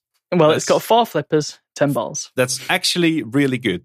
That's I don't Yeah. think you could fit 10 balls into a pin- real pinball machine's trough. No, it does take liberties, I think, uh, especially with the next game in the series, but that didn't come out in DOS, so we're not allowed to talk about that. yeah. Oh, and Uh, earlier it you doesn't were exist. earlier you were mentioning the um the lack of bumpers on the table. Yeah. Another real pinball machine from that era that is lacking bumpers of, of any kind is No Fear. I've never heard of Oh, No Fear. Yeah. Yeah. Yeah. I know No Fear. Um, I also know No Fear. uh, oh, that's interesting. I wonder if um, they looked at that and thought, hmm, we can do that. Eh, maybe, but these, these tables don't look any. This table doesn't look anything like No Fear. No, but I do recall reading somewhere, and I don't have a, a source for this, so I'm probably totally wrong, but I seem to recall reading somewhere that the tables were based on real tables and just sort of repurposed, It wouldn't surprise me. at least the table design. Yeah. That actually happens with real pinball machines. So, It does, yeah. It happened a lot more in the 70s, didn't it? Um, yeah, mostly. It, mostly, from from memory, there was a game called Hot Shot by Gottlieb that was re-released like three or four times under different names, Mhm. each with slightly different features. I think the mo- the more contemporary example is actually um oh what ga- it was um Shrek and Family Guy. Oh, The Shrek pinball machine and the Family Guy pinball machine are the exact same playfield Oh layout. So Funny. some people will actually just take the ROM from one of them and put it in their machine for the other, and it works fine. Mm. all right, like a conversion Like the- kit. Y- Your playfield Nuts. still looks like the the the game you bought, but Mm, the Shrek one, but I mean, who's going to put that much effort into a Shrek pinball table? Let's face it. it's actually not bad. I'll take your word on that. In fact, most real pinball machines that that's that's one of the that's one of the things that's so weird when when you're talking about real pinball and people bring up machines that they hate or something or games that they don't like. And, and it's funny when you actually go to play those games and you realize, oh, this isn't actually that bad. Yeah. It's like the bar is set so high with Yeah. real pinball that even the bad games are fun. I just want to mention something else on the back of the box that I've just spotted. It says here dot matrix minigame, so that will be your video mode, featuring artificial intelligence. Another pinball first. Is that true? I, mm. Maybe. Well, was- are we just going to take the word for it? I guess so. Yeah. Like Um, that's nothing to be proud of because artificial intelligence has been in gaming for how long up to this Well, point? yeah. It's like the entire point of games. It's, like, it's a yeah. computer game, so having AI isn't isn't particularly impressive, is it? No. And it's not really AI; it's just a car that chases you around. What's that? you know, Uh, Even if it's just two lines of code, it's still AI. true. yeah, exactly. Fair enough. As, as someone someone said, uh, to make uh, the best way to make AI not look stupid, uh, not not look what Ah, What are you going to say? yes, I'm trying to find out what I'm going to say. We'll So, give you a chance. the, the, the, the, the trick to make AI feel good is to make it not look stupid, right? Mhm. So, Hmm. oh, I think that was um, that's I read that somewhere that that's the um, AI developer for Battle Isle said that. I think Hmm. another game we will certainly play one day. So, my approach to making AI in my own stuff has always been watch what it does. And when it does something stupid, Exactly. you go in, tell it, program it Yeah. to not do that. You keep watching it. You just keep doing that over and over until it stops being stupid. uh, feels uh, realistic usually. That's, yeah, Turing test solved right there. All right, do we have any more DOS pinball games? Uh, Um, a couple. There is one more that's that's on our list. Well, yeah, there's a couple more that are on our list. Um, Hmm. first one is Pinball Builder, which is another Pinball Builder. In case you didn't work that out from the title, This is kind of a weird one because this one came out from 21st Century Entertainment in 96, and it's one that I own. hmm and mentioned to everyone before we did this. It's weird because it's a Windows game by ge- by default. You need Windows to run the, the main building portion of this so that you can make your own pinball tables. But it comes with a DOS executable for playing any of the tables you make in this. so So, yeah. So even though you need Windows to make tables, you only need DOS to play Right. them. so it's Oh, that's- Yeah, you can make tables. You can basically make DOS pinball games. That's really yeah, yeah, Yeah. but you need Windows to do it. exactly. Well, we- if we had known that like two episodes ago when we did our modern DOS culture episode, that would have been interesting to. We could have entered a, a, a DOS game into a jam using this.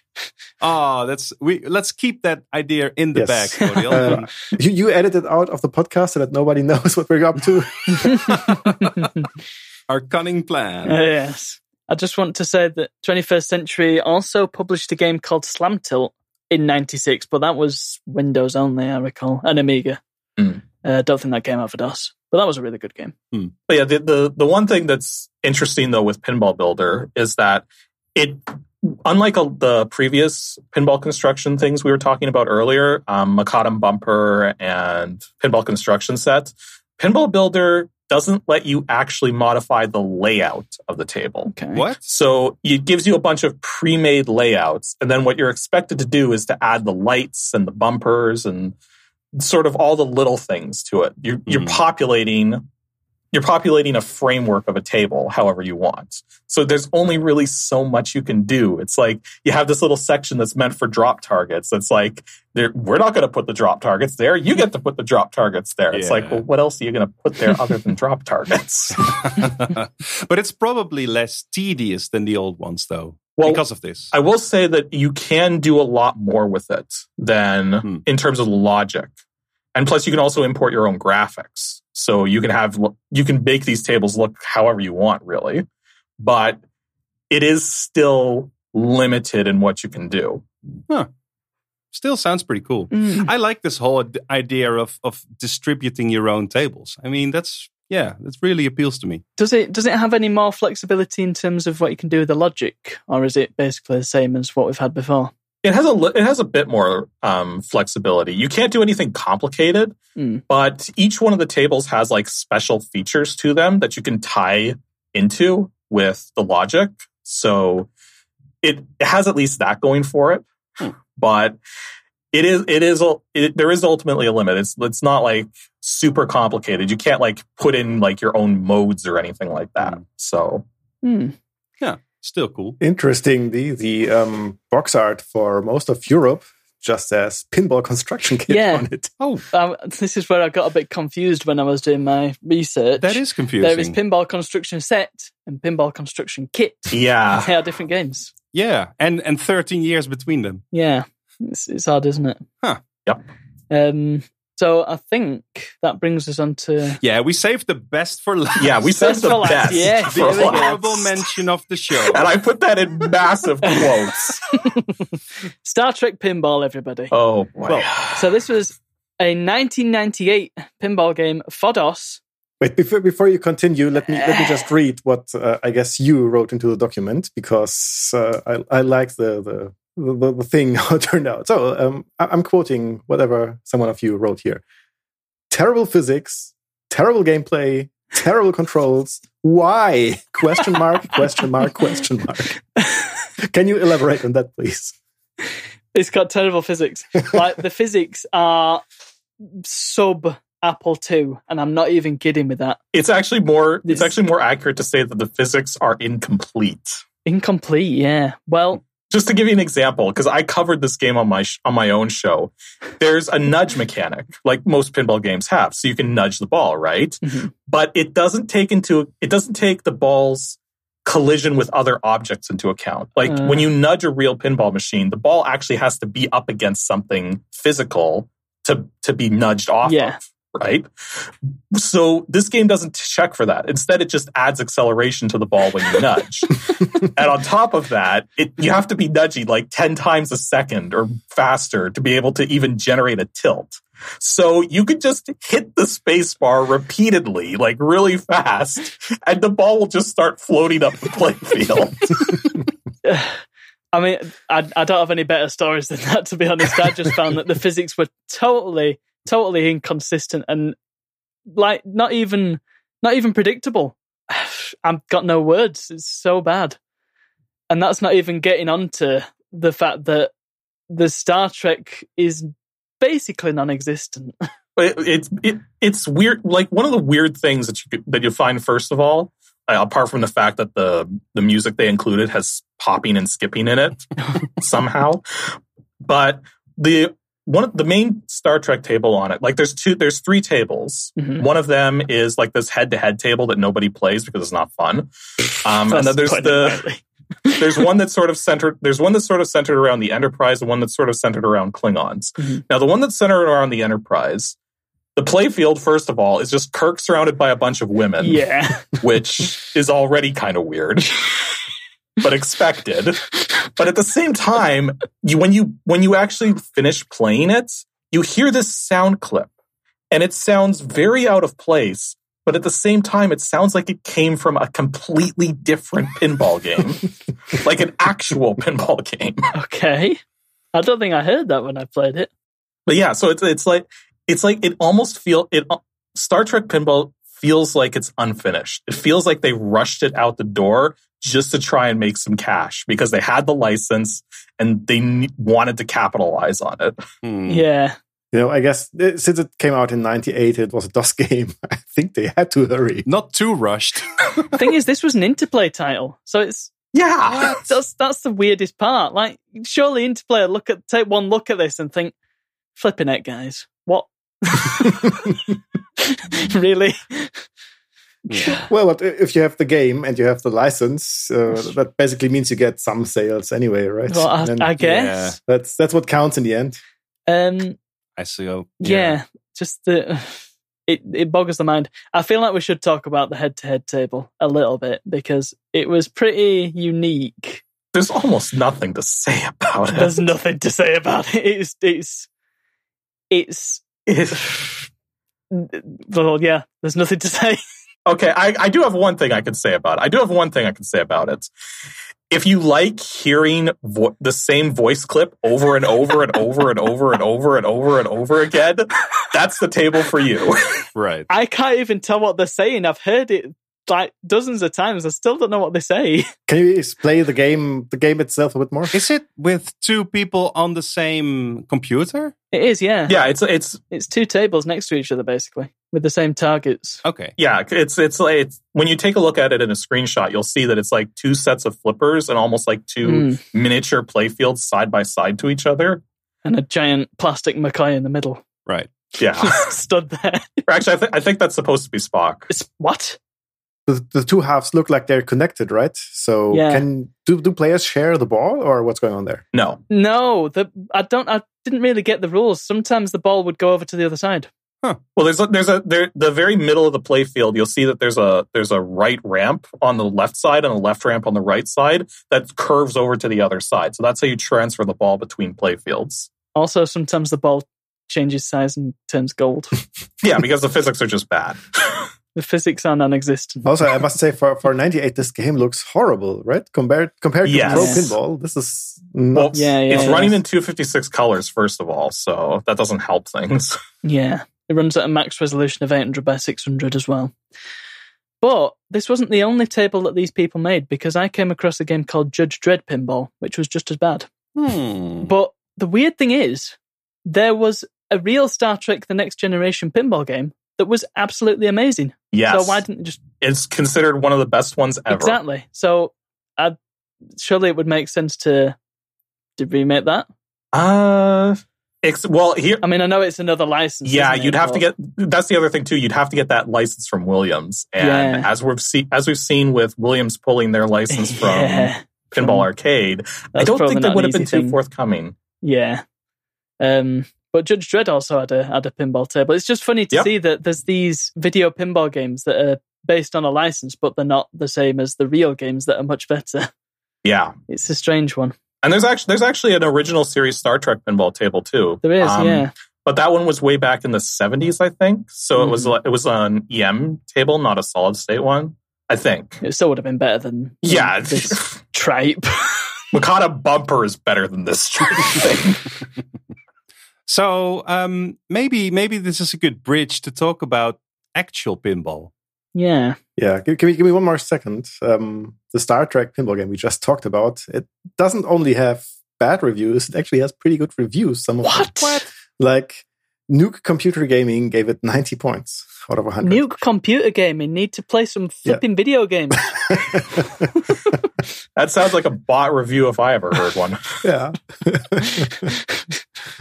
Star Trek pinball possesses many of the addictive qualities of games like Tetris. Uh, No. Comparing this, This is to as Tetris, good as that is- Tetris. Is, their review of? Oh my god! that is rich. they they have, but they were in Interplay's pocket. Yeah, so had to be. Okay, so actual pinball.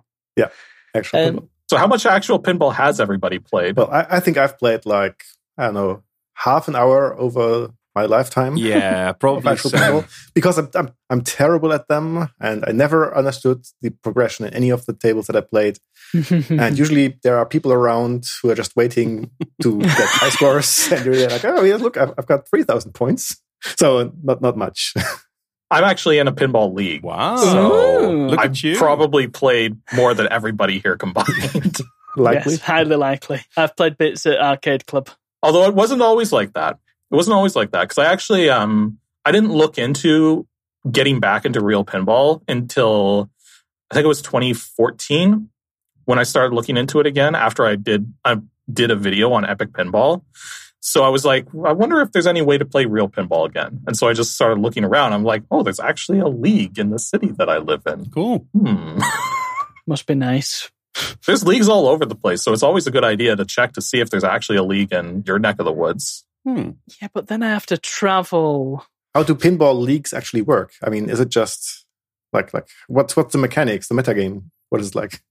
Um, well, usually what ends up happening is that the with our league, anyways, is everybody who's in the league pays a fee to be in the league for a season, and it's not it's a it's a modest fee. I think it was um ten dollars for the current season, and then you also pay a fee every time you actually participate in a league night. And a league night is basically when we go to a collector's place who has all the machines set up, and we just play pinball.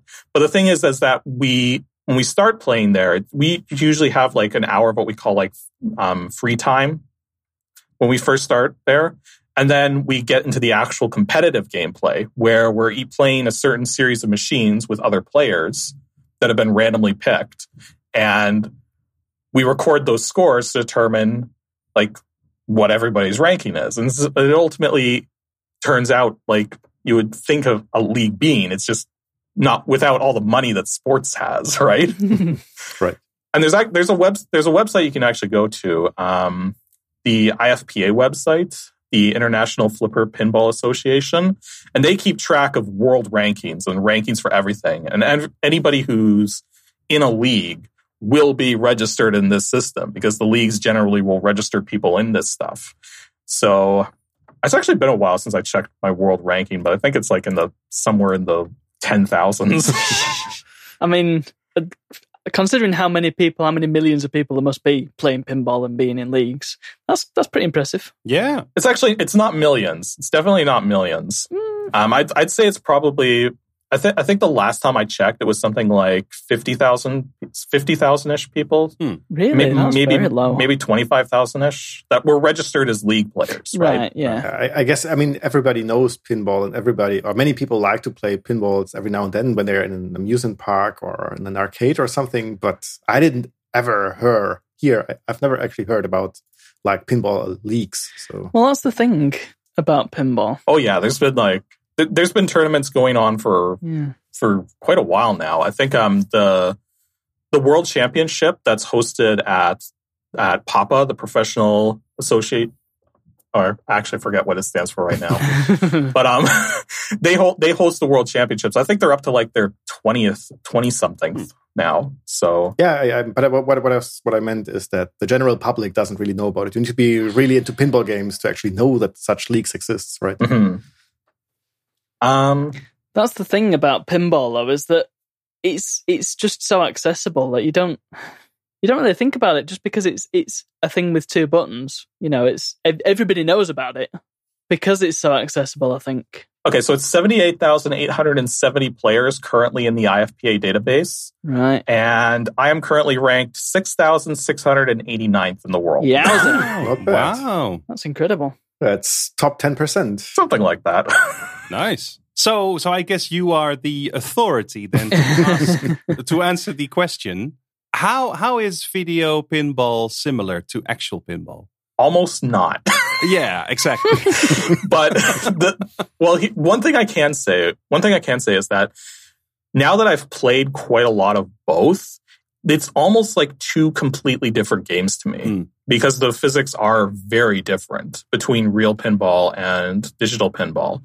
And the interesting thing with digital pinball is that even though the physics are different, some you can still get a feel for how the physics are supposed to work Yeah, you get used to it, don't you? and for like different kinds of tricks you can do with those physics. But it's like a totally different thing when you have real pinball in your mind as well. So it's like two completely different things. Right. And is it mostly due to the physics, or because I can imagine the um, just the way you look at it is also massively gi- different. Just like the what do you call this? The view screen. The s- Yeah, I guess view- the camera I don't know. angle. yeah, just the way you look at it is so massively different. Mhm. Well, that's that is a big thing is that you can actually see the whole play field and it's right there in front of you, so you can read everything so easily. Whereas on a computer screen, you're going to be limited in some way. Hmm. Although one of the ways that can be got, gotten around that is there's there's actually people who build what's referred to as virtual pinball cabinets. Mm. So it's a pinball machine shape, but instead of a play field, it's actually got an HD screen in there Oh that acts as the play field. wow, that's some kind of crossover. yeah, Huh. they're, they're genius, them. I'd love to have one of them. Yeah, because um, the mo- modern there's modern programs out there that are good for actually developing your own pinball tables, and the pi- I think the the big one is um, Visual pinball. visual pinball. Visual That's- pinball's the big one, yeah. yeah, because you can basically just do just about anything with it. Yeah. and you can even tie it in with game ROMs. So you could actually, so people have recreated like the real pinball machines using this software prior to Pinball Arcade doing it proper with licenses and everything.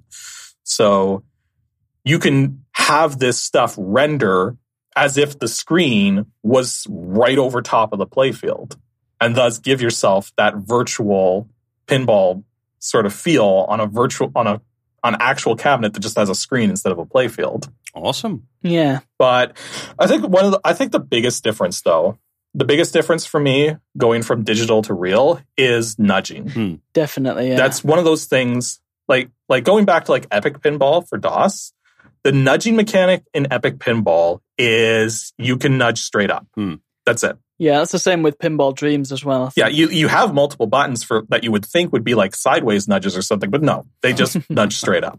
It's just like- but and even then it's like a it's like the same force of nudge Hmm. right whereas on a real pinball machine you can nudge any direction you want and you have full control over how much force you're applying to the machine Right. we're talking about machines that are 250 pounds right you can't push these very easily so you have so much fine control over how you make that ball react when it hits things on the playfield And tilting is just a whole other thing as a result of that, because instead of it being based on how many times you're nudging, it's based on how much you're nudging. Yeah. Right. But some some games take it both ways, don't they? I mean, there's certain later tables that early tables had the thing where they didn't want you to nudge at all, like the tables in the 70s and early 80s. They didn't want you nudging at all, and you could sort of get around it. Yeah. And then later ones incorporated it within the gameplay and said, right, you've nudged once and you've hit the tilt.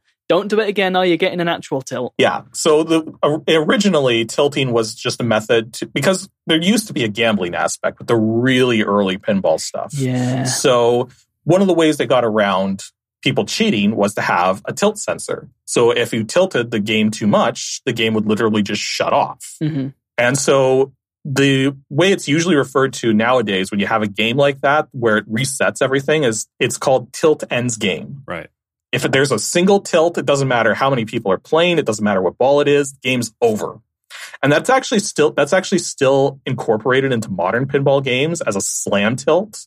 A slam tilt is when because there's a coin door on most of these pinball machines. And the slam tilt is designed to detect if somebody's trying to break into that coin door. All right. So if it's a slam tilt's detected, that resets the game entirely as Right. well. You're just robbing the, the machine. Yeah. Yeah. I guess whoever's trying to rob the machine is really concerned. when it is. the pinball machine I owned, because I, I owned a Hollywood Heat pinball machine for for a couple of years, the coin door on it was dented inwards. Oh. And we're talking about a solid metal Yeah. door here. Someone must have kicked the heck out of that Some, thing. somebody really wanted to change the volume on that machine.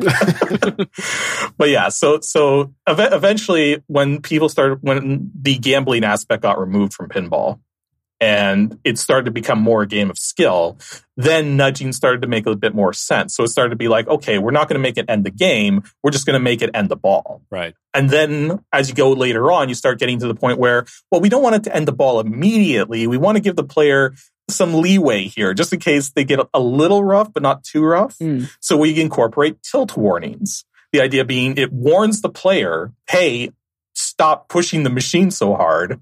And then after it's, Sometimes with the voice thing. yeah. Saying, be careful. And after it's warned you a couple times, it's like, okay, you're not listening. And then tilts. Yeah. Hmm.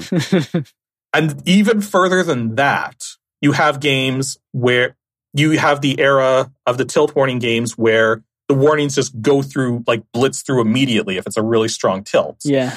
or a really strong nudge. But then you have the later titles where there's actually a debounce on the tilt sensor. So if you do push really freaking hard, it's not going to immediately tilt. It's going to wait a moment before it checks again, Hmm. So you can sort of almost game the system in, in that way. almost. Almost, if you're really good. If you, if you knock that hard enough, it's going to keep Yeah. hitting that sensor for Yeah. a solid minute. So I think we should clarify what we mean by nudging and tilting because I think there's a, a bit of confusion in the terms, isn't there, uh, with some people? um, there is for there is for people who play it digitally. Yeah. Because sometimes it's assumed that tilting and nudging are the same thing, but really nudging is what leads to tilting. Yeah, Mm. I've seen it used interchangeably before, and yeah, Yeah, me too. I, I used to use it interchangeably when I was didn't know any better. Oh, But yeah, nudging is when you're pushing the machine, and tilting is when it actually t- decides to end your ball. when it locks up. Yeah. yeah. We've got another point here that um, crossovers. What what what what do we mean by this? I think there's two things actually. I think the one thing is what Chris just mentioned with the with the the, the fully digital but also real table stuff. But uh, I was also watching your video uh, series, Tim, and Mm-hmm. Mhm. at one point, I think it was Atari who incorporated Pac-Man into a pinball That's machine. right? Yeah, And then you So- were like playing pinball, and then in the middle of it, you were suddenly playing Pac-Man on a screen. Yeah, that that was a bit of a weird era. So that was that was Baby Pac-Man that table, and it started out as just a regular game of Pac-Man. But if you went off the bottom of the screen and not the side, as I said in the video, Hmm. um, you got to play the pinball table. The problem was it was a half a game, half a video game, and half a pinball table, Yeah, and it wasn't as enjoyable as either just playing Pac-Man Yeah. or just playing pinball. Two very different things, like just slammed together and Yeah. It's like, That's it. That's it. And it's not a sum Um, of the parts is more than or what are you- what's the saying? Yeah. it's, it's like you're playing It's a not- first person shooter and then suddenly you have half an hour of text adventure right in the middle, right? It's like, Yeah. I don't think it's that big of a big of a jump, but no. because I actually I, I think there's like three people in this city who own one of these, and Mhm. I, I've played I've played a bunch of Baby Pac Man, and I can tell you right now, even though there's a even though there's a very strong change when you switch between like the video game portion and the pinball portion, or vice versa, they both still feel like complete games. They just feel like simpler games because of the fact Yeah. Mm. that they're trying to tie into each other. Especially given the fact that we're talking about a stand-up machine, like a stand-up arcade machine That's that has to have a pinball table. in yeah. it. It's got like a bit sticking out. It's hasn't not a very big pinball table. How do the controls work? Um, do you like use the same controls for both the game and the pinball, or do you have to switch to a joystick, or how does it work? it? You have to switch. Yeah, there's a joy. Um, there's a joystick in the middle for the video portion, Yeah. and a couple buttons on the side for the flippers when it's in the pinball portion. That sounds entirely wild. It is. It's it's bizarre. It's not the only game that did that. There's actually two in that same form in, in that form factor. I don't recall the name of the other one off the top of my head, but Are you thinking of Granny and the Gators? yes, Yeah, I think that one does use the flipper controls though, because the controls in the game are just left and right. Hmm. So that one works a little bit better. But again, it's that makes more it's, sense. it's just two things that don't really need to be together. yeah. Oh well. And then later on, in the sort of late 90s, there was a thing called Pinball 2000, which wasn't really the same thing as such, but it was it was more of like a, a different way of displaying things. Mhm. So instead of just having a normal dot matrix display, you had this big screen at the back and it would it would display things. The example that I used in the video was Revenge from Mars, which um, certain targets are displayed on the screen. So things like UFOs and, and cows and chickens, because that's what happens in that game. And the way it that did Uh, it was it was using a very special kind of um, playfield glass so that the screen would Yes. project onto the playfield in a in a s- way so that you it looked like you were actually aiming at things on the playfield. Yeah, yeah, yeah. It was kind of a similar effect to the that that holographic game that Sega made. oh yeah, that yeah. I can't remember the name Ah, of it at the something like moment. time. It wasn't Time Pilot, but it was it was Time Cop. No, that was a film. Oh, Some, something like that. yeah. Time Cowboy. I don't know. um, well, it's it's kind of like what Space Invaders did and games of that era. They had the CRT, but then that was reflected onto a mirror so that they could have a background to it. Mhm. Similar sort of thing. Um, but if am I right in thinking that was only used in two tables? Yep, because shortly after, because the next one was the Star Wars Episode One pinball table, Oh, boy. And then after that one, Williams was like, you know what? We see pinball dying. Yeah. And so Williams is still around, but at that point in time, they just decided to focus on their gambling machines, and that's what they've been doing ever since. A shame. Rest in peace. Well, no, they're, they're still around. It's just they're, it's all gambling now. Yeah, but yeah, but It's all slot machines and stuff. boring. so they could as well be They're dead. dead to me. So, do we have anything more on crossovers or actual pinball? There were a couple of pinball games that were contemporary to real pinball tables that remade the tables. Um, the main example that I've got in my head is Pinbot on the NES, hmm which replicates the 1980. Is it 1986 or 87? it was in the One of the 80s two. sometime. Or is it earlier? Yeah. Yeah, it was in the mid to late eighties, and it they they replicate that table on the NES, and it's pretty damn similar to Pro Pinball. They added a whole bunch of extra features, though, because it's a video game. Yeah, yeah, yeah. And it Well- wasn't it, that wasn't the only one they did as well. They also did one for um, high speed. Oh, they did, did they? I didn't know about that. Yeah, Same developer, so high, it was high speed and pinbot that got the that got that same treatment right? of being turned. In. And the fu- the funny thing about that is that we were talking before about how everything was 2D and then went to 3D on DOS. Yeah. Those pinball tables on the NES are 3D. Yeah, I, I launched that game to start with that pinbot game, and I was just like, I was expecting something like the NES pinball, sort of a two D flip screen thing. I launched it and I was like, what? This doesn't exist. This isn't real. But now here's here's something that those that those particular NES games do that are evil. Go on. and they can just they can you can lose your ball in those games without draining That's mean. Yeah, there's things that can appear on the play field that will literally destroy the ball, Hmm, that's no good. and then you lose a ball. yeah, That's that's a shame. unfair. And see, one of the one of the things that existed in early pinball tables, because it was kind of the way that the games progressed, was is what's referred to as the gobble hole. It's basically a hole on the play field where if the ball goes in, that's the end of that ball. There's a reason why gobble holes don't exist anymore. Yeah. It's because nobody likes them. unfair. Just unfair. Yeah. Yeah. So when you're playing those NES remakes of those real tables and your ball suddenly gets lost through no fault of your own Yeah, that's evil. That. because of some element on the playfield that just pops up at random, it, it feels like a gobble hole. Mm. Some of the 3D Ultra Pinball tables did that as well, but it was kind of clear that you were going to lose your ball if, for example, a T Rex ate it. that that that would be pretty obvious that you were going to lose that ball. I'd still feel bad about it. Yeah. Well, yeah, and that that didn't really come back, did it? The the remaking of pinball tables in video games. Is it a thing now? It is, yeah. yeah, it, it took a while, but yeah, it, it basically when when um, Farsight Studios decided they were going to do their pinball arcade stuff and start remaking real tables, Hmm. that was when it that was when it started to to really get into play because up to that point it was everybody doing stuff in visual pinball just making re, trying to remake these games themselves Yeah, well, it was 2004 that they started doing the remakes, Farsight, and they started with the Pinball Hall of Fame series on the PS2. Mhm. And that's where it sort of stemmed from. But there was a unreleased N64 pinball game called The Adams Family, which was based on the Adams Family pinball game. They never they never got very far in its development, unfortunately, but that would have been another good example Hmm. Hmm. if they had. i'm going to guess Right. licensing because that would have been a heck of a time to try to license Well, yeah, because you've got two things to license there. You've got the table and then you've got the film license. Yeah. Oh. So yeah the, the likenesses of all the actors involved Indeed, yeah. Yeah, and that would have been tricky. on top of that adam's family is hands down one of the most popular real pinball machines ever made hmm Hmm. And I can't play it at all. It's very difficult. I really do need to learn that game. None of this is particularly DOS related, is it? No, uh, It's we've gone a not. bit It off track absolutely here, is. but Yeah. I guess. But like, I mean, we're t- you're talking about pinball. It's gonna happen, Yeah. Yeah, we- especially when you have someone Yeah. here who actually plays the real Yeah, thing on a uh, regular. we need some basis. context. We Yeah. need some context for the DOS games. But may- Yeah. maybe We we do, can yeah. wrap up the actual pinball part and get back to the games Yeah, a sure. bit. Um, I don't think there are a lot of games to talk Uh, about. no, though. may- maybe not games, but um, game-related content. Yeah, Like, like u- usually, usually um, after discussing the games, we talk about contemporary reviews and stuff like that.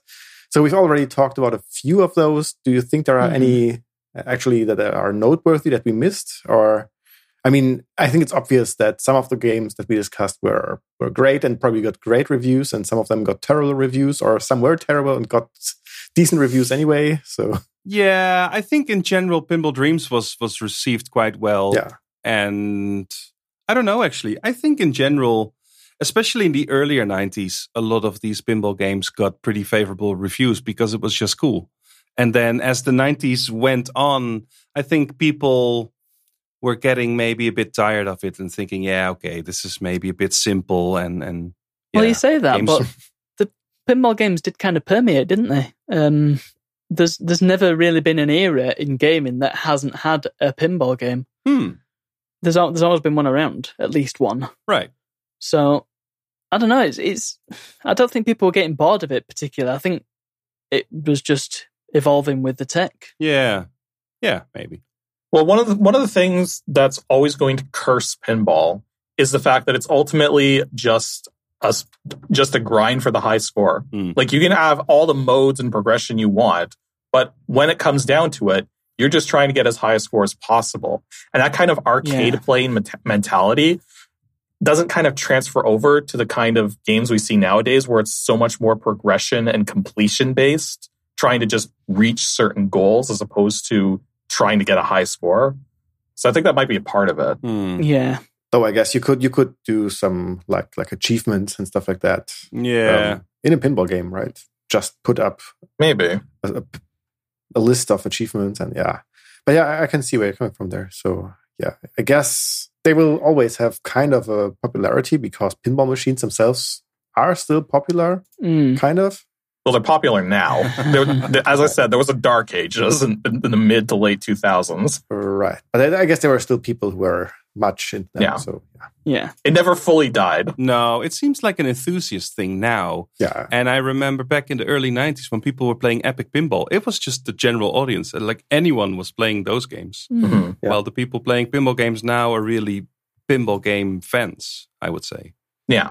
You were, you were mentioning before you want about reviews and stuff. One of the things I do remember from looking at old game magazines and stuff, you almost never saw the pinball games in them.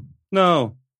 I don't think they were taken as seriously No. by game reviewers as uh, more story driven games, more action, you know, shooting stuff and, and RPG stuff. Yeah. I suppose they weren't they weren't pushing the envelope really in terms of gameplay because Yeah. pinball is a simple game. Um, it's just left flipper, right flipper, jobs are good. 'un. Were they maybe just considered casual games, something not not worthy of of being uh, talked about in a magazine? Potentially. I mean, if you think about, well, like you were saying earlier about Time Shock being uh, a, a really high rated game, but it was competing with the likes of Quake, Mhm. um, Mm-hmm. Yeah. Fallout, Yeah.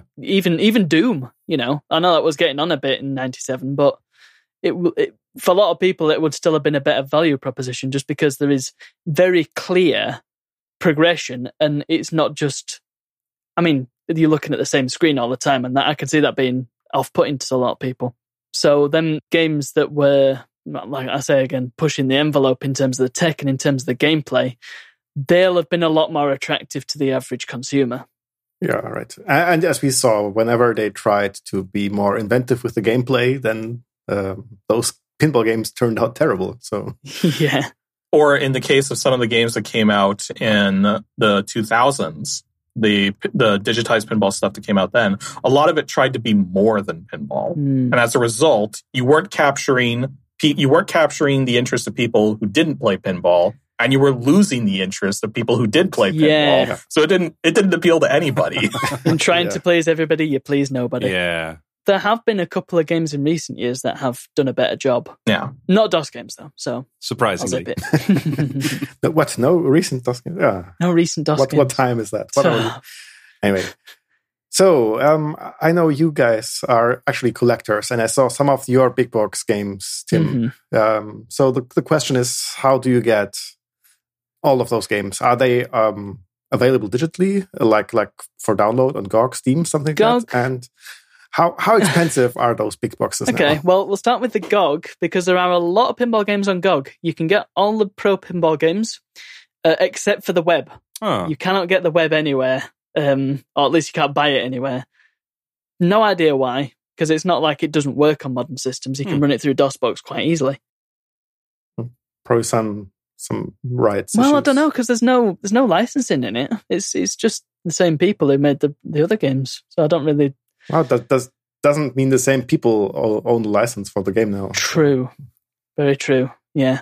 Um. So yeah, the web isn't available, but the other three are Pinball Dreams and that series. They're all available uh, on GOG. Don't know if they're on Steam. Um. And Epic Pinball is also available on GOG.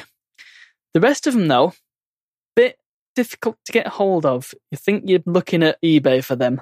Uh, Psycho Pinball certainly isn't available anywhere. Um, and the really early, like 80s games, you've got no chance, basically. Mm. yeah they're they're, they're Um, hard to find even on ebay Yeah, yeah, exactly.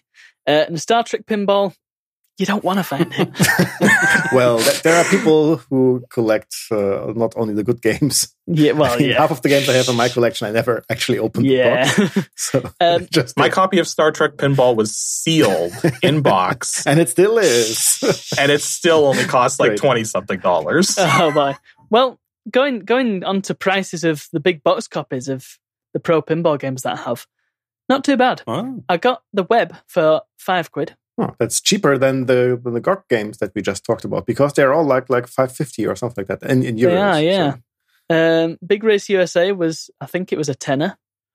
Uh, and Time Shock, 15 quid, I think. Might have been a bit less than that. So, yeah, really. it's uh, not, not too bad. really That's good quite prices affordable for them. for DOS big box, big box games. yeah, and I think I got the Amiga version of Pinball Dreams as well. Uh, it was a packing copy, so it wasn't the retail version. But I think that was like eight quid. So Huh. Yeah, if you want to collect pinball games, go for it. It's, it's not going to cost you a lot. Hmm. I should have mentioned too that um, Gaga has a particular pinball DOS pinball game we didn't talk about called Pinball World, Pinball World. which tried to be sort of um, it, it's a it's kind of a really unusual pinball game in that you're kind of playing a whole bunch of different tables that all link to each other. So you're basically you like you're playing one table and then you can like cross over into a different table. And then you can go from that table to other tables. It's almost like you're like on a pinball adventure almost. Like a pinball world. Is that a bit like pa- Psycho Pinball then? Or is it a bit more involved? Well, I would say it's a bit more involved based on your description. Yeah, it's a bit more involved than that because it, it- you're there's like I think it's like I want to say like twelve or fourteen different tables that all cross link with each other. Wow. So I didn't feel it was really worth bringing up though for for today because it's beyond that feature. It really doesn't have a lot going for it. It's interesting. It also is, uh, at least in Europe or in Germany, it says five euros and forty nine cents. Like all the classic pinball games, they're all five Yeah. forty nine. Mm, Yeah. That must be the sweet spot. Well, it, GOG has a certain has certain pricing that they try to adhere to for their retro titles. So Yeah. That's not terrible though. Especially if you can get Epic Pinball for that money. I mean, that's 13 tables, right? Yeah. Epic's one Yeah. of them. So that's pretty good. We should mention, though, that the pro pinball games on GOG are not DOS. They are Windows. mm, Don't they run in DOS either? Nope. They don't offer the DOS versions at all. Oh, that's a shame. that's good to know. Yeah. It is. Huh. But the Windows version is is identical. The only problem is you can only run it in Windows. Sure. Yeah. Right. I think that's pretty much it. Yeah. Right. Hmm. So we usually ask, do you uh, do you think the game holds up? This time it were many games, not one. were the games like you expected? Do you recommend them? That's uh, I think Well, we covered that when we talked about uh, exactly. Yeah. I think I'd like to ask which one, for those of us who played the games, which one's your favourite? Oh. Which is your favourite video pinball game? That's a good question. And which is your least favorite, excluding Star Trek? Because that's the cop out answer. Yeah. Yeah, I was a big fan of Psycho Pinball at the time, and it still brought back a lot of fond memories when I played it now. Mm. Uh, especially the Wild West uh, table. It's just really good, I feel. But the other ones are pretty good too. Uh, Psycho and the Abyss, they're called. yeah. Ah, I think I think Psycho Pinball is a really solid game, and Hmm. uh, so that's probably my favorite. And I don't want to. I don't Go on. Let's- Let's just say it. I- well, I don't want to say that that that I was disappointed in Pinball Dreams, but I was a bit disappointed in Pinball Dreams. um, well, since it's such a notable title, you know, just you just think back. Oh yeah, the, it was an amazing Yeah. game on the Amiga, and then you actually sit down and play it, and it's a bit meh. So Mm. yeah, It's of its era, isn't it? yeah, yeah, you you have to you have to compare it to the other stuff. exactly. And it's a lot better than the previous generation, obviously. Certainly. so there's Certainly. that, but yeah.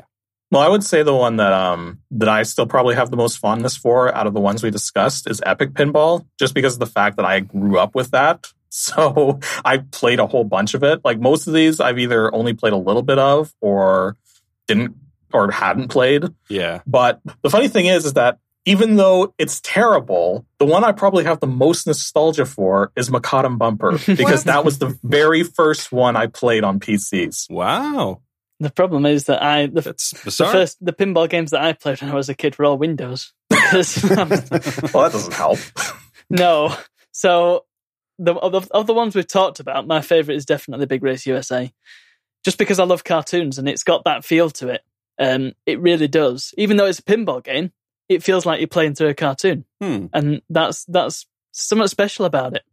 Uh, also, it, it just seems like the most playable of the of the pro pinball games to me. Hmm. But that's just 'cause I'm not very good at pinball, so that's that. Well, the pro pinball games definitely seem like the most uh like the most impressive ones of of the whole bunch. Yes, yeah.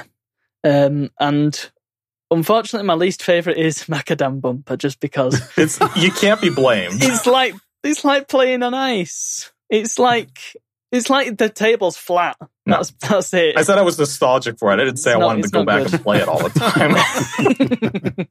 yeah, I've just dissed your favorite game. I'm sorry. I'm sorry. You're probably far enough apart from each other so you don't Yeah, this need to is not- fear being Yeah. eaten up. Ha yeah. ha. Social distancing wins again. Yay.